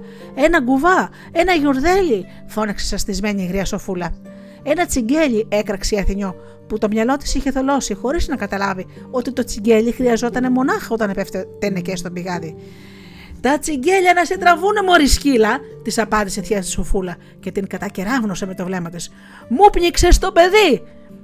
Η γριά δεν άρχισε να καταλάβει ότι το δυστύχημα είχε προέλθει από την απροσεξία της υπηρετριά της. Η Αθηνιό, έτσι για να ξυλωθεί, είπε πάλι: Να κατέβω εγώ στο πηγάδι νονά. Και επειδή αργούσαν να βρουν κάπου εκεί πέρα ένα κουβά, και γιατί σε αυτές τις φοβερές στιγμές τα χάνουν οι άνθρωποι, και η μια γυναίκα έτρεχε από εδώ και η άλλη από εκεί άσκοπα, ενώ το μικρό πνιγότανε σιγά σιγά, της επέτρεψε η θεία της Αθηνιός τη χάρη αυτή. Άλλωστε, ήξερε η θεία Σοφούλα ότι σε όλες τις αντρικές δουλειές ήταν επιτίδια η Αθηνιό. Η Αθηνιό λοιπόν ανασήκουσε πάνω τα γόνατά της στα φουστάνια της και πατώντας τις ε, πέτρες, άρχισε να κατεβαίνει σιγά σιγά. Άλλωστε η θεία Σοφούλα από όλες τις αντρικές δουλειές, αυτήν προόρισε την Αθηνιό.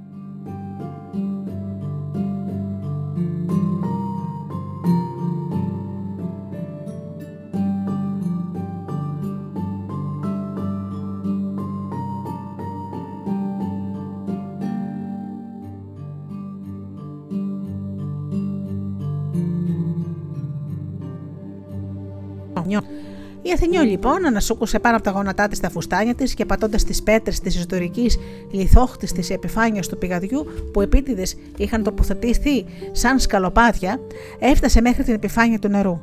Το μικρό δεν φαινόταν πουθενά. Το βάθος του νερού ήταν τριπλάσιο από ένα αντρικό σώμα και έτσι η Αθηνιό δεν μπορούσε να προχωρήσει παρακάτω. Εν τω μεταξύ βρέθηκε και ο κουβάς που τον κατεβάσανε μέχρι τα χέρια της Αθηνιός. Αυτή τότε πήρε το σκηνή και άρχισε να γυρίζει μέσα στο νερό τον κουβά. Η θεία Σοφούλα από πάνω θρυνούσε και καταξέσχιζε τα μάγουλά της. Η καρδιά της δεν θρεμενόταν με την ελπίδα, και καμιά φορά ο κουβάς σκόνταψε σε σώμα που ανέβαινε. Η μικρή έφτασε ως την επιφάνεια του νερού, αλλά ήταν πια πεθαμένη. Το κεφαλάκι της, άγρια χτυπημένο, πέφτοντας με φόρα στο νερό, είχε χτυπήσει σε μια πέτρα. Ζαλίστηκε, ήπια πολύ νερό και δεν ανέβηκε γρήγορα στην επιφάνεια. Όσο ζούσε η θιά Σοφούλα δεν κατόρθωσε να παρηγορηθεί για το πολυδάκρατο αυτό δυστύχημα. Ήταν ίσα ίσα το τελευταίο βαφτιστήρι της. Κράτησε στο αθώο νεκρό αγγελούδι τη στοργή της μέχρι υπερβολής. Να δηλαδή τι έκανε. Έζησε πολλά χρόνια μετά. Κάθε Μεγάλη Πέμπτη ζήμωνε την κοκόνα της άτυχης μικρής και την Κυριακή του Πάσχα, όταν γυρνούσε στο σπίτι της από τη λειτουργία της Ανάστασης, άνοιγε τότε μονάχα το άχρηστο πια πηγάδι και έριχνε στο νερό την κοκόνα και τα κόκκινα αυγά της μικρής σοφούλας. Βεβαίωνε δε αυτή η καλή γυναίκα ότι μια ανεξήγητη ευωδία έβγαινε τότε από το νερό, σαν θυμίαμα μιας αθώας ψυχής που ανεβαίνει στο θεάνθρωπο πλάστη.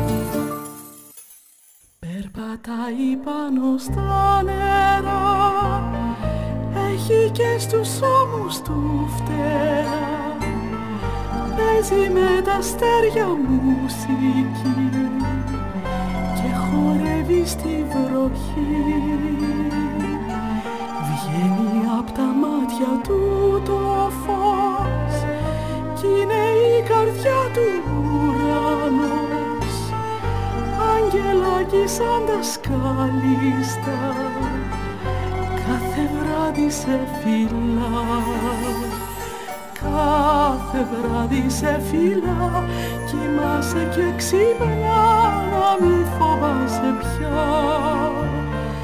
Είναι αυτός είμαι κι εγώ φιλάμε και οι δυο το ίδιο σ' αγαπώ.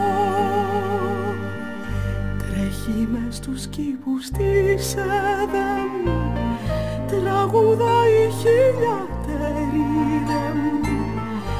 παίζει με το φως κυνηγητό με τον ανέμο κρυφτό.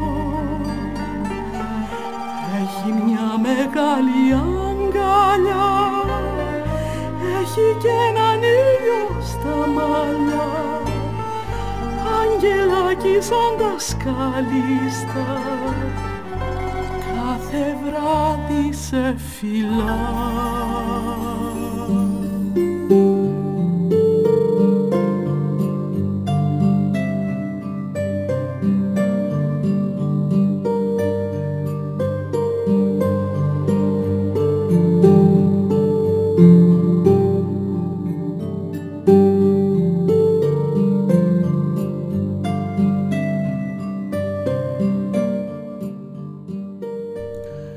Στοιχειωμένη κάμαρα.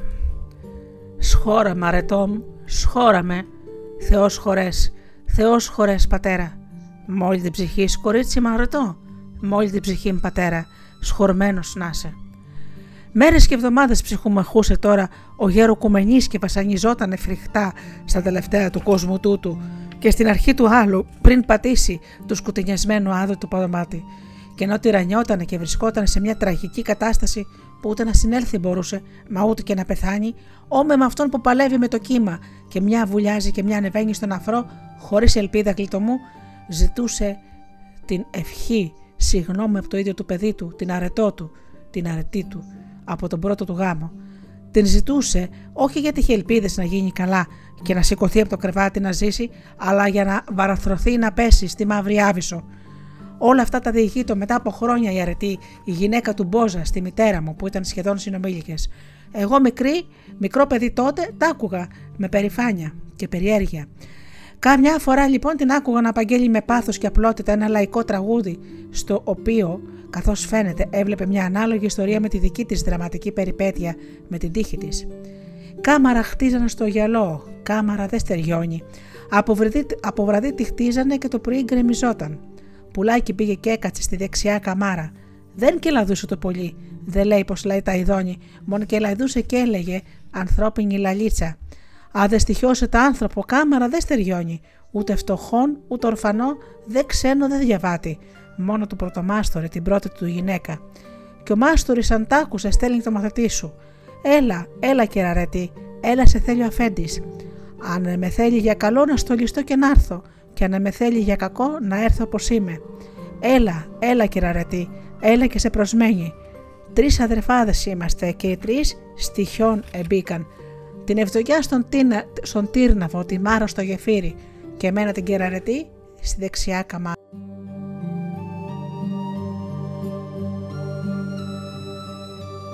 Η ταλέπορη, η αρετή, η Μπόζενα, όπως ίσως γιατί τέριαζε το όνομά της με το όνομα της ηρωίδας του λαϊκού τραγουδιού, μια μυστριώδη ομοιότητα και οι δύο σκεφτόταν πικρή μοίρα είχανε. Η δόλια βασανιζόταν πολύ από την ανεμελιά, ανεμελιά του άντρα της που λεγόταν Πατσοστάθη η Μπόζα. Ο Μπόζα, αν και ήταν γεωργός με χωράφια και κτήματα, δεν αγαπούσε καθόλου την αγροτική δουλειά, αλλά προτιμούσε να κάνει το χασάπι στην αγορά, περνώντας τις ώρες του κοντά στους ζωέμπορου.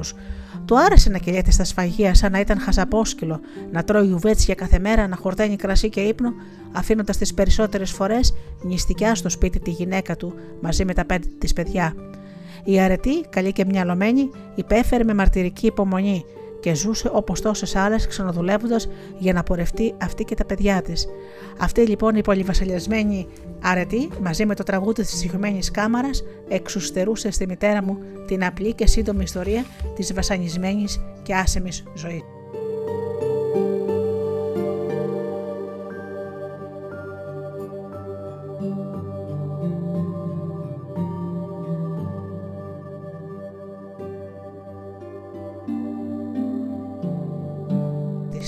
Ήταν πέντε χρονών όταν στον κόσμο αυτό ορφάνεψε. Ο πατέρας της μετά από ένα χρόνο ξαναπαντρεύτηκε. Η μητριά τη ήταν από το σόι του Καραμουσαλή.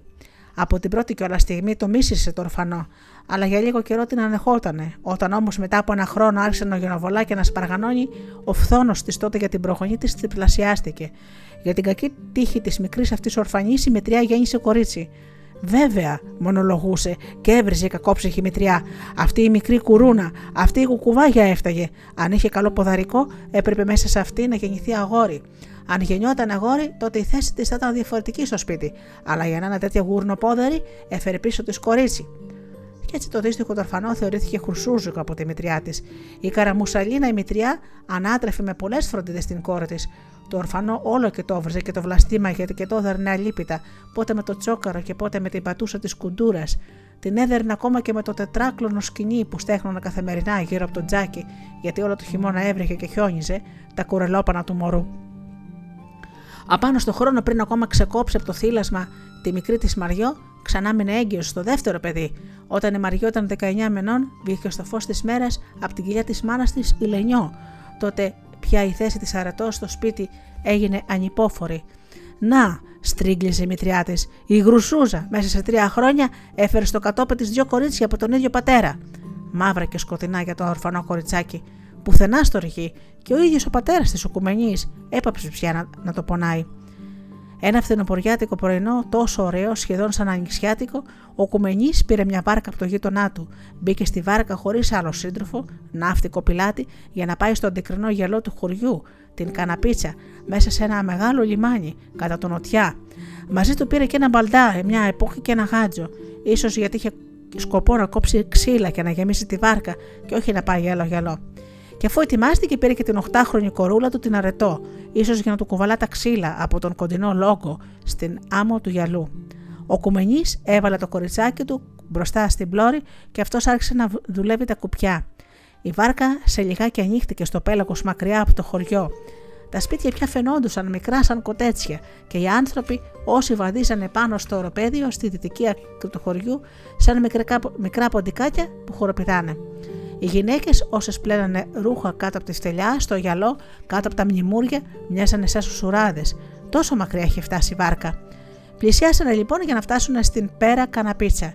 Είχαν περάσει τα μαυρογάλαζα και άπατα νερά και πλέανε στα ριχά, στα, γαλα... στα γαλανά και θέρια που οι γοργόνες και οι νεράιδες θα χαιρόντουσαν να κολυμπάνε και να βουτάνε χαρούμενα στο μαγευτικό βυθό με τις σπηλιές, τα φύκια, τα μαργαρταρένια κοχύλια και τα αναρρύθμιτα ωραία ψαράκια που παίζανε κοπαδιαστά κάτω. Ο Νικόλας ο Κουμενής χάιδευε πάρα πολύ τρυφερά την κορούλα του και της έδειχνε τις ομορφιές του βυθού και του γυαλού. Κοίταξε, ρετάκι, κοίταξε κάτω. Βλέπεις τα ψαράκια πως γυαλίζουν κοκκινοπάκια γαλαζούτσικα; Τα βλέπω, πατέρα. Κοίταξε τα μουσκλια τα παρασανούτσικα. Κοίταξε τα φύκια. Δεν τα στυρδάκια και τα χαλικάκια. Τι όμορφα που είναι, ρετάκι. Όμορφα είναι, πατέρα. Και κοίταξε, κοίταξε ένα πραγματάκι εκεί κάτω. Το βλέπεις, αρατούλα μου. Σκύψε, σκύψε να δεις. Κομμενή είχε σκύψει προς το μέρος που καθόταν η αρετή και η βάρκα έγερνε επικίνδυνα σε εκείνη την πλευρά. Σόνι και καλά έσπρωχνε το κοριτσάκι με προτροπές και χειρονομίες να σκύψει να δει κάτω. Η αρετούλα κρατιόταν σφιχτά με τα δυο της τα χέρια από την κουπαστή. Άρχισε κάπως αόριστα να φοβάται. Ο πατέρας της εξακολουθούσε να τη βιάζει επίμονα να σκύψει να δει τα όμορφα πραγματάκια που ήταν κάτω στον πάτο. Για μια στιγμή με το δεξί του χέρι που δείχνε μπροστά προς την πλώρη, άφησε το ένα κουπί και, και άρπαξε από τον ώμο την αρετούλα. Αλλά μόλις την άγγιξε, την άφησε πάλι αμέσως. Τράβηξε απότομα το χέρι του, λες και τρόμαζε στην ίδια του τη σκέψη. Αχ, κακοκορίτσι, δεν θέλεις να σκέψει τι όμορφο που είναι εκεί κάτω. Η αρετούλα άρχισε να κλαίει. Μετά από λίγα δευτερόλεπτα, ο πατέρας της απότομα άρχισε να λάμνει πολύ βιαστικά και ορμητικά, σαν να μην ήξερε τι έκανε ή σαν να ήταν θυμωμένος με τον ίδιο του τον εαυτό. Η φτυχή ορφανούλα με τα βουρκωμένα μάτια από τα δάκρυα έπαψε να κοιτάζει πέρα δοθεκήθε και έκλαιγε ασταμάτητα χωρίς να ξέρεις γιατί.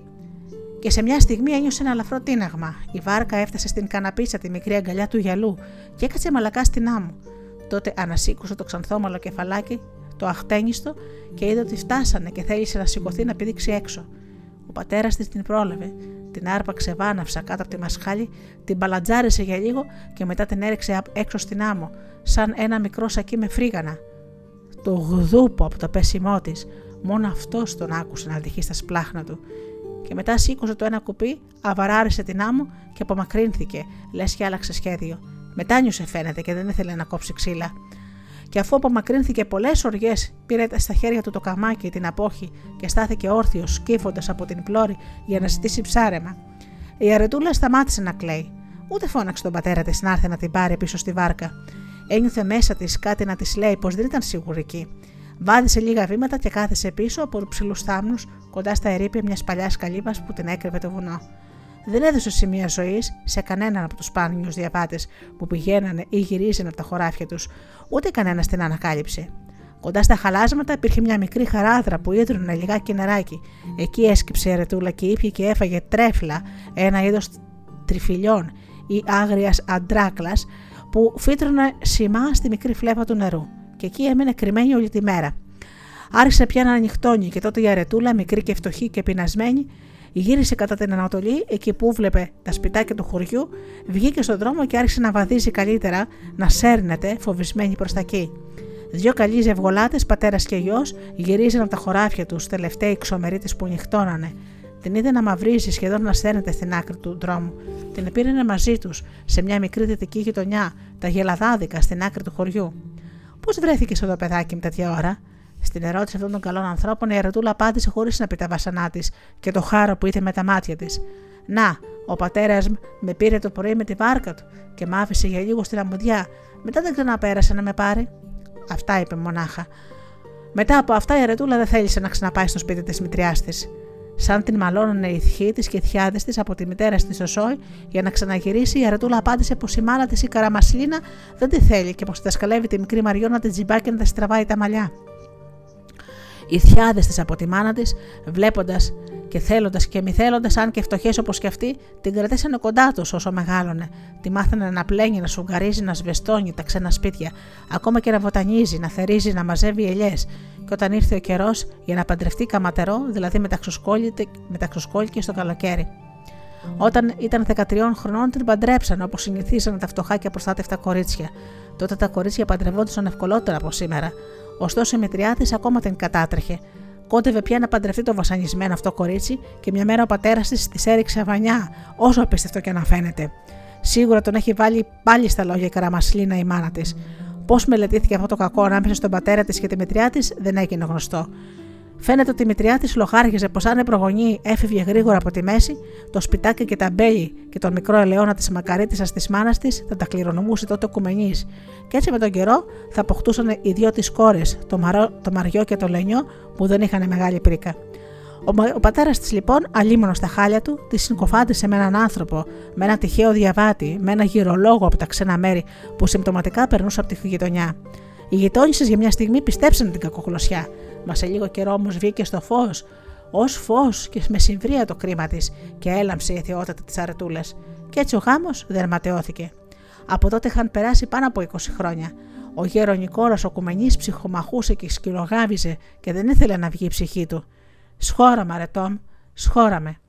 Σχορεμένος να σε πατέρα μου, απαντούσε δακρυσμένη καλόχνομα αρετή. Μόλι την καρδιά σας, αρετόμ. Μόλι την καρδιά μου, πατέρα, φώναζε η μαρτυρική και ήσυχη γυναίκα. Στο τέλος, πια μετά από πολλά μερόνυχτα φρικτής αγωνίας, ξεψύχησε ο άθλιος πατέρας που είχε θελήσει κάποτε να ρίξει το κοριτσάκι στο βυθό της θάλασσας, συνεπαραμένος από τα λόγια της μητριάς, λες για να την στοιχιώσει. και εμένα την κεραρετή δεξά από την καμά.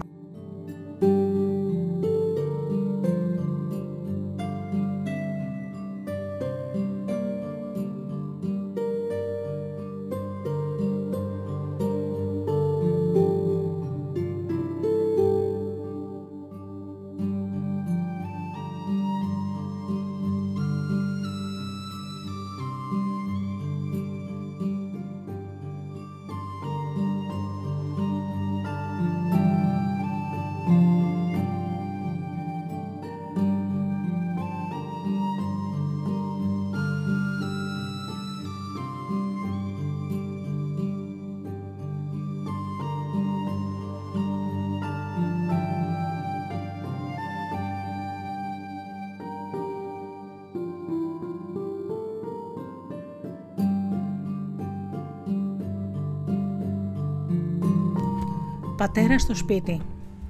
Μπαρμπά, βάλε μου λίγο λαδάκι μες στο γυαλί, είπε η μάνα μου, γιατί δεν έχουμε πατέρα στο σπίτι. Χωρίς πεντάρα, ναι. Και τι έγινε ο πατέρας σου, να πάει να βρει άλλη γυναίκα.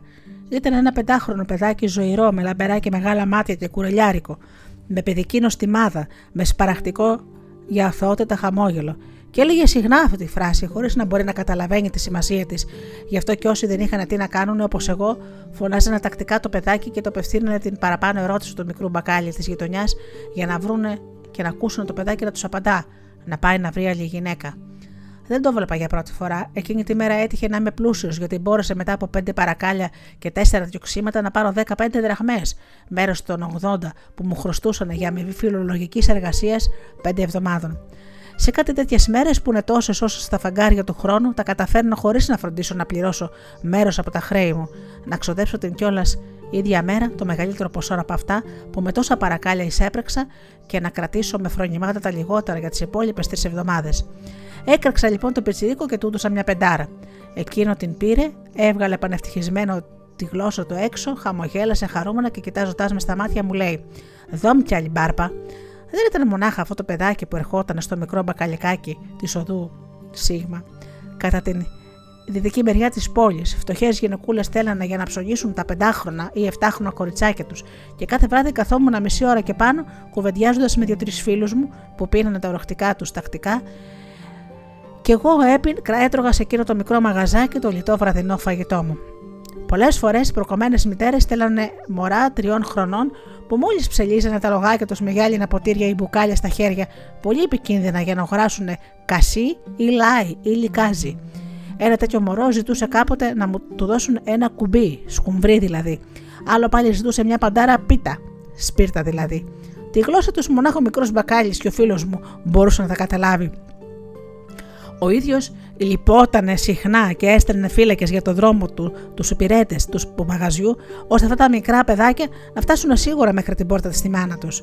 Τύχαινε συχνά το μικρό κοριτσάκι 5-6 χρονών να ξεχάσει τι της στείλανε να αγοράσει και να πει άλλαντάλλον. Αυτό γινόταν γιατί να παραπονιούνται και να διαμαρτύρονται οι μητέρες και να βρίζουν τον μπακάλι. Πάντο το μπακάλι, πάντο το μπακάλι σε έφταιγε. Το παιδί ποτέ δεν έφταγε. Άλλοτε πάλι έπεφτε στον τρόπο από τα χέρια του μικρού το μισό ρύζι ή το παιδί έτρωγε τη μισή ζάχαρη. Και τότε η ίδια η μητέρα ή η ίδια η γιαγιά κατέβαινε και έβριζε τον μπακάλι και του έλεγε: Τέτοιος είσαι, σε ξέρω. Όλο ξύκικα πουλάς με αυτά και ζητάς να πλουτίσει.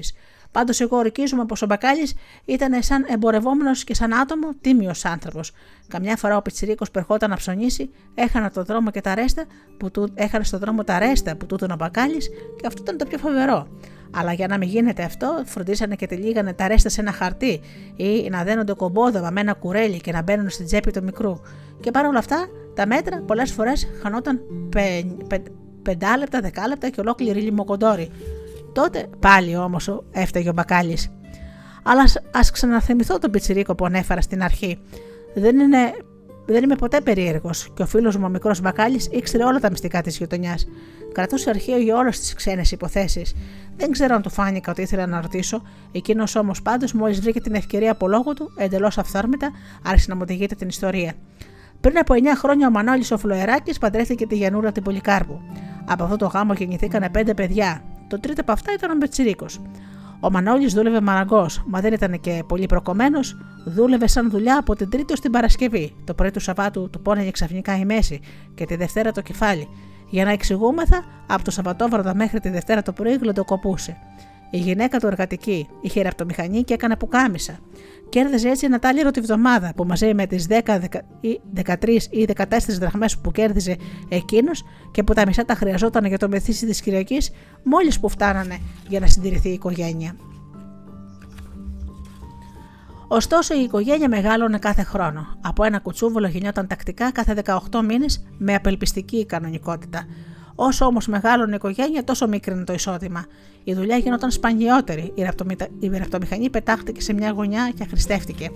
Η γενούλα που δεν πρόφτανε να ξεκόψει το ένα μικρό και αμέσως βίζινε το άλλο, μόλις που πρόλαβε να πλένει κουρέλια, δεν είχε πια καιρό να ράβει που κάμισα. Ο Μανώλης στο βιολί του, μεθυσμένος από το Σαββατόβραδο μέχρι τα ξημερώματα της Δευτέρας, και η Γενούλα δεν είχε πια δεύτερο φουστάνι, τα παιδιά δεν είχαν πάντοτε ψωμάκι, το τζάκι τη περισσότερες φορές ήταν σβησμένο. Η γυναίκα βαραγκομούσε. Ο Μανώλης τον ερχόταν να την έτρωγε με την κρίνια του. Τα παιδιά κλαίγανε και το στρώμα είχε τρυπήσει. Η κουβέρτα δεν έφτανε για να σκεπάσει τα τρία μεγαλύτερα παιδιά. Η λάμπα ήταν βρώμικη και δεν είχε πετρέλαιο. Πριν από τρεις μέρες έσπασε και η στάβνα που πίνανε νερό με ένα τσαγκλί όταν έτρεχε η βρύση της γειτονιάς. Η σκούπα καταλαριασμένη και φαγωθεί από την πολυκαιρία η μισή και αντί να σκουπίζει το πάτωμα τελείγδωνε. Το τηγάνι είχε τρυπήσει και ήταν άχρηστο. Το τσουκάλι εράισε και έσταζε, σβήνοντας τη φωτιά όταν άναβε. Η κατσαρόλα πάλιουσε πια, ήταν φαγωμένη και έμεινε αγάνωτη.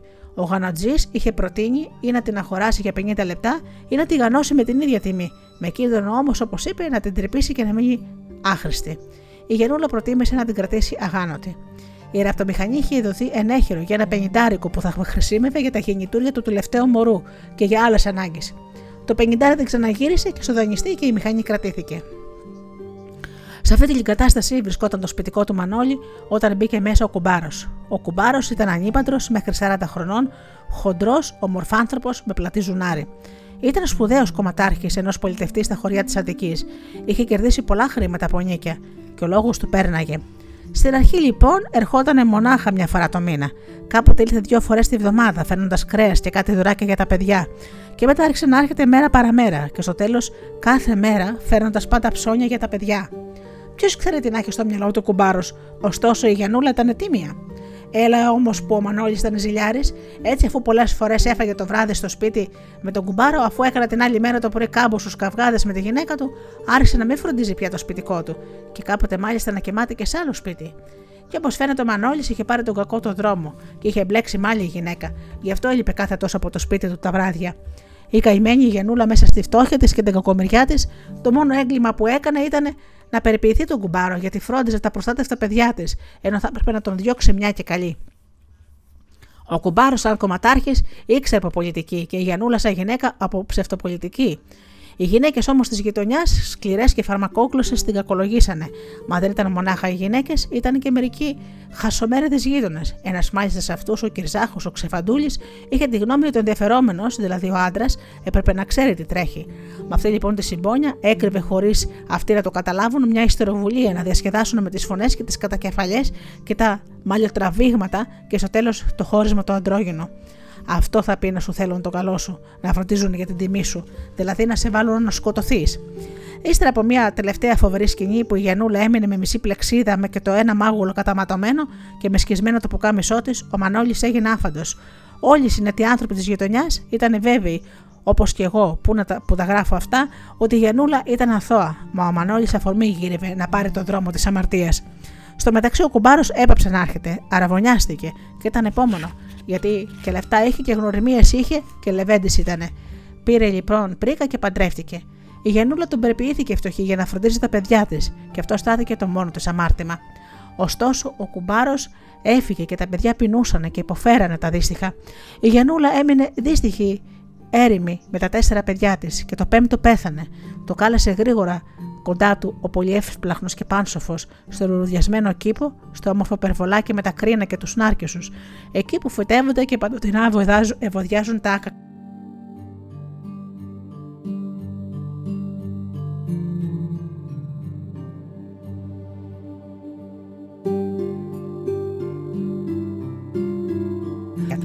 Έμεινε η Γιανούλα μόνη και έρημη, χωρίς πατέρα των παιδιών, χωρίς προστάτη.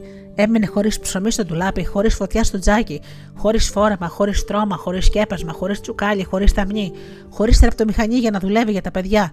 Και να το τρίτο παιδί της Γιανούλας ο Μίτσος. Ήταν εκείνος ο πετσυρικά που έβλεπα στο μικρό μπακάλικο και που ζητούσα το μικρό μπακάλι που ακριβοζήγησε αλήθεια, μα που δεν ένιωθε πολεμοσύνη. Μια σε αξία λάδι στο γυαλί.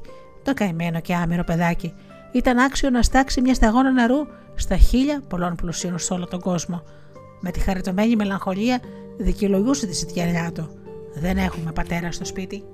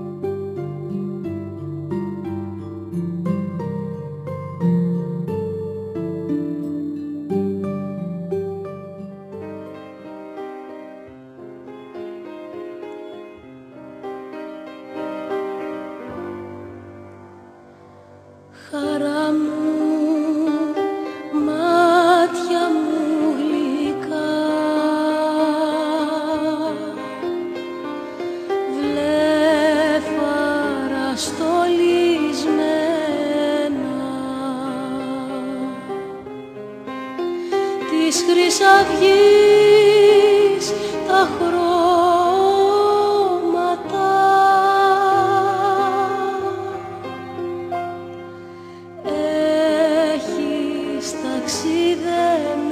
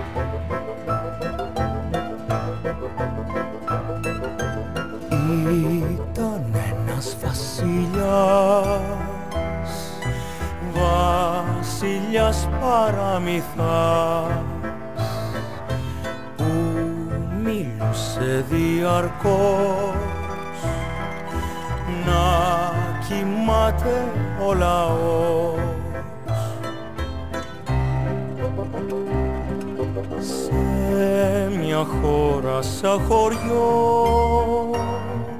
Μια φορά και έναν καιρό. Μια φορά και έναν καιρό.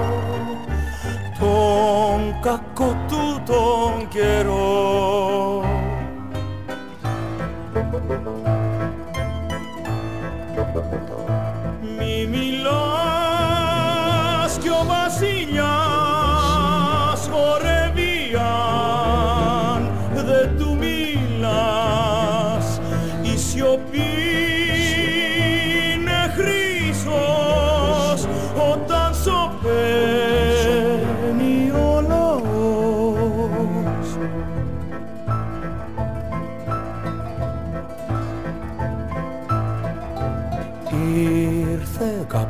μέρα που κάποιος που ήταν αλεπού έκλεισε κρυφά κρυφά και τα δυο του τα αυτιά. Ξύπνιος έμεινε κενά είδε ποιος καλό περνά. Έμαθε γιατί και πώς. Η σιωπή είναι χρυσός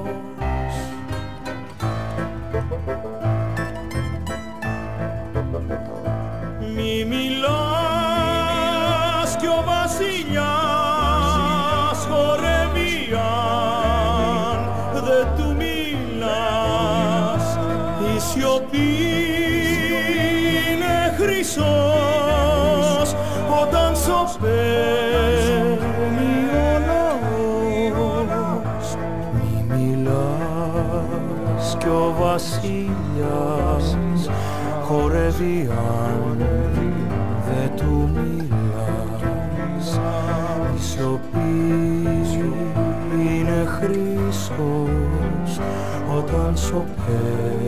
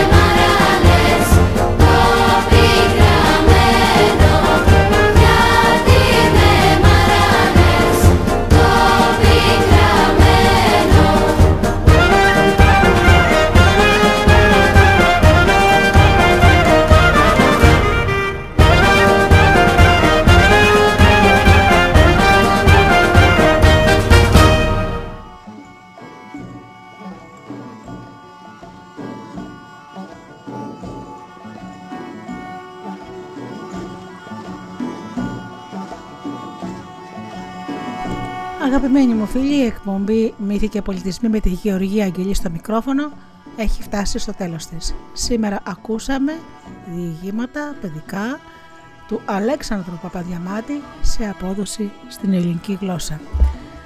Φίλοι μου αγαπημένοι, σας ευχαριστώ πολύ για τις ώρες αυτές που ήμασταν εδώ μαζί.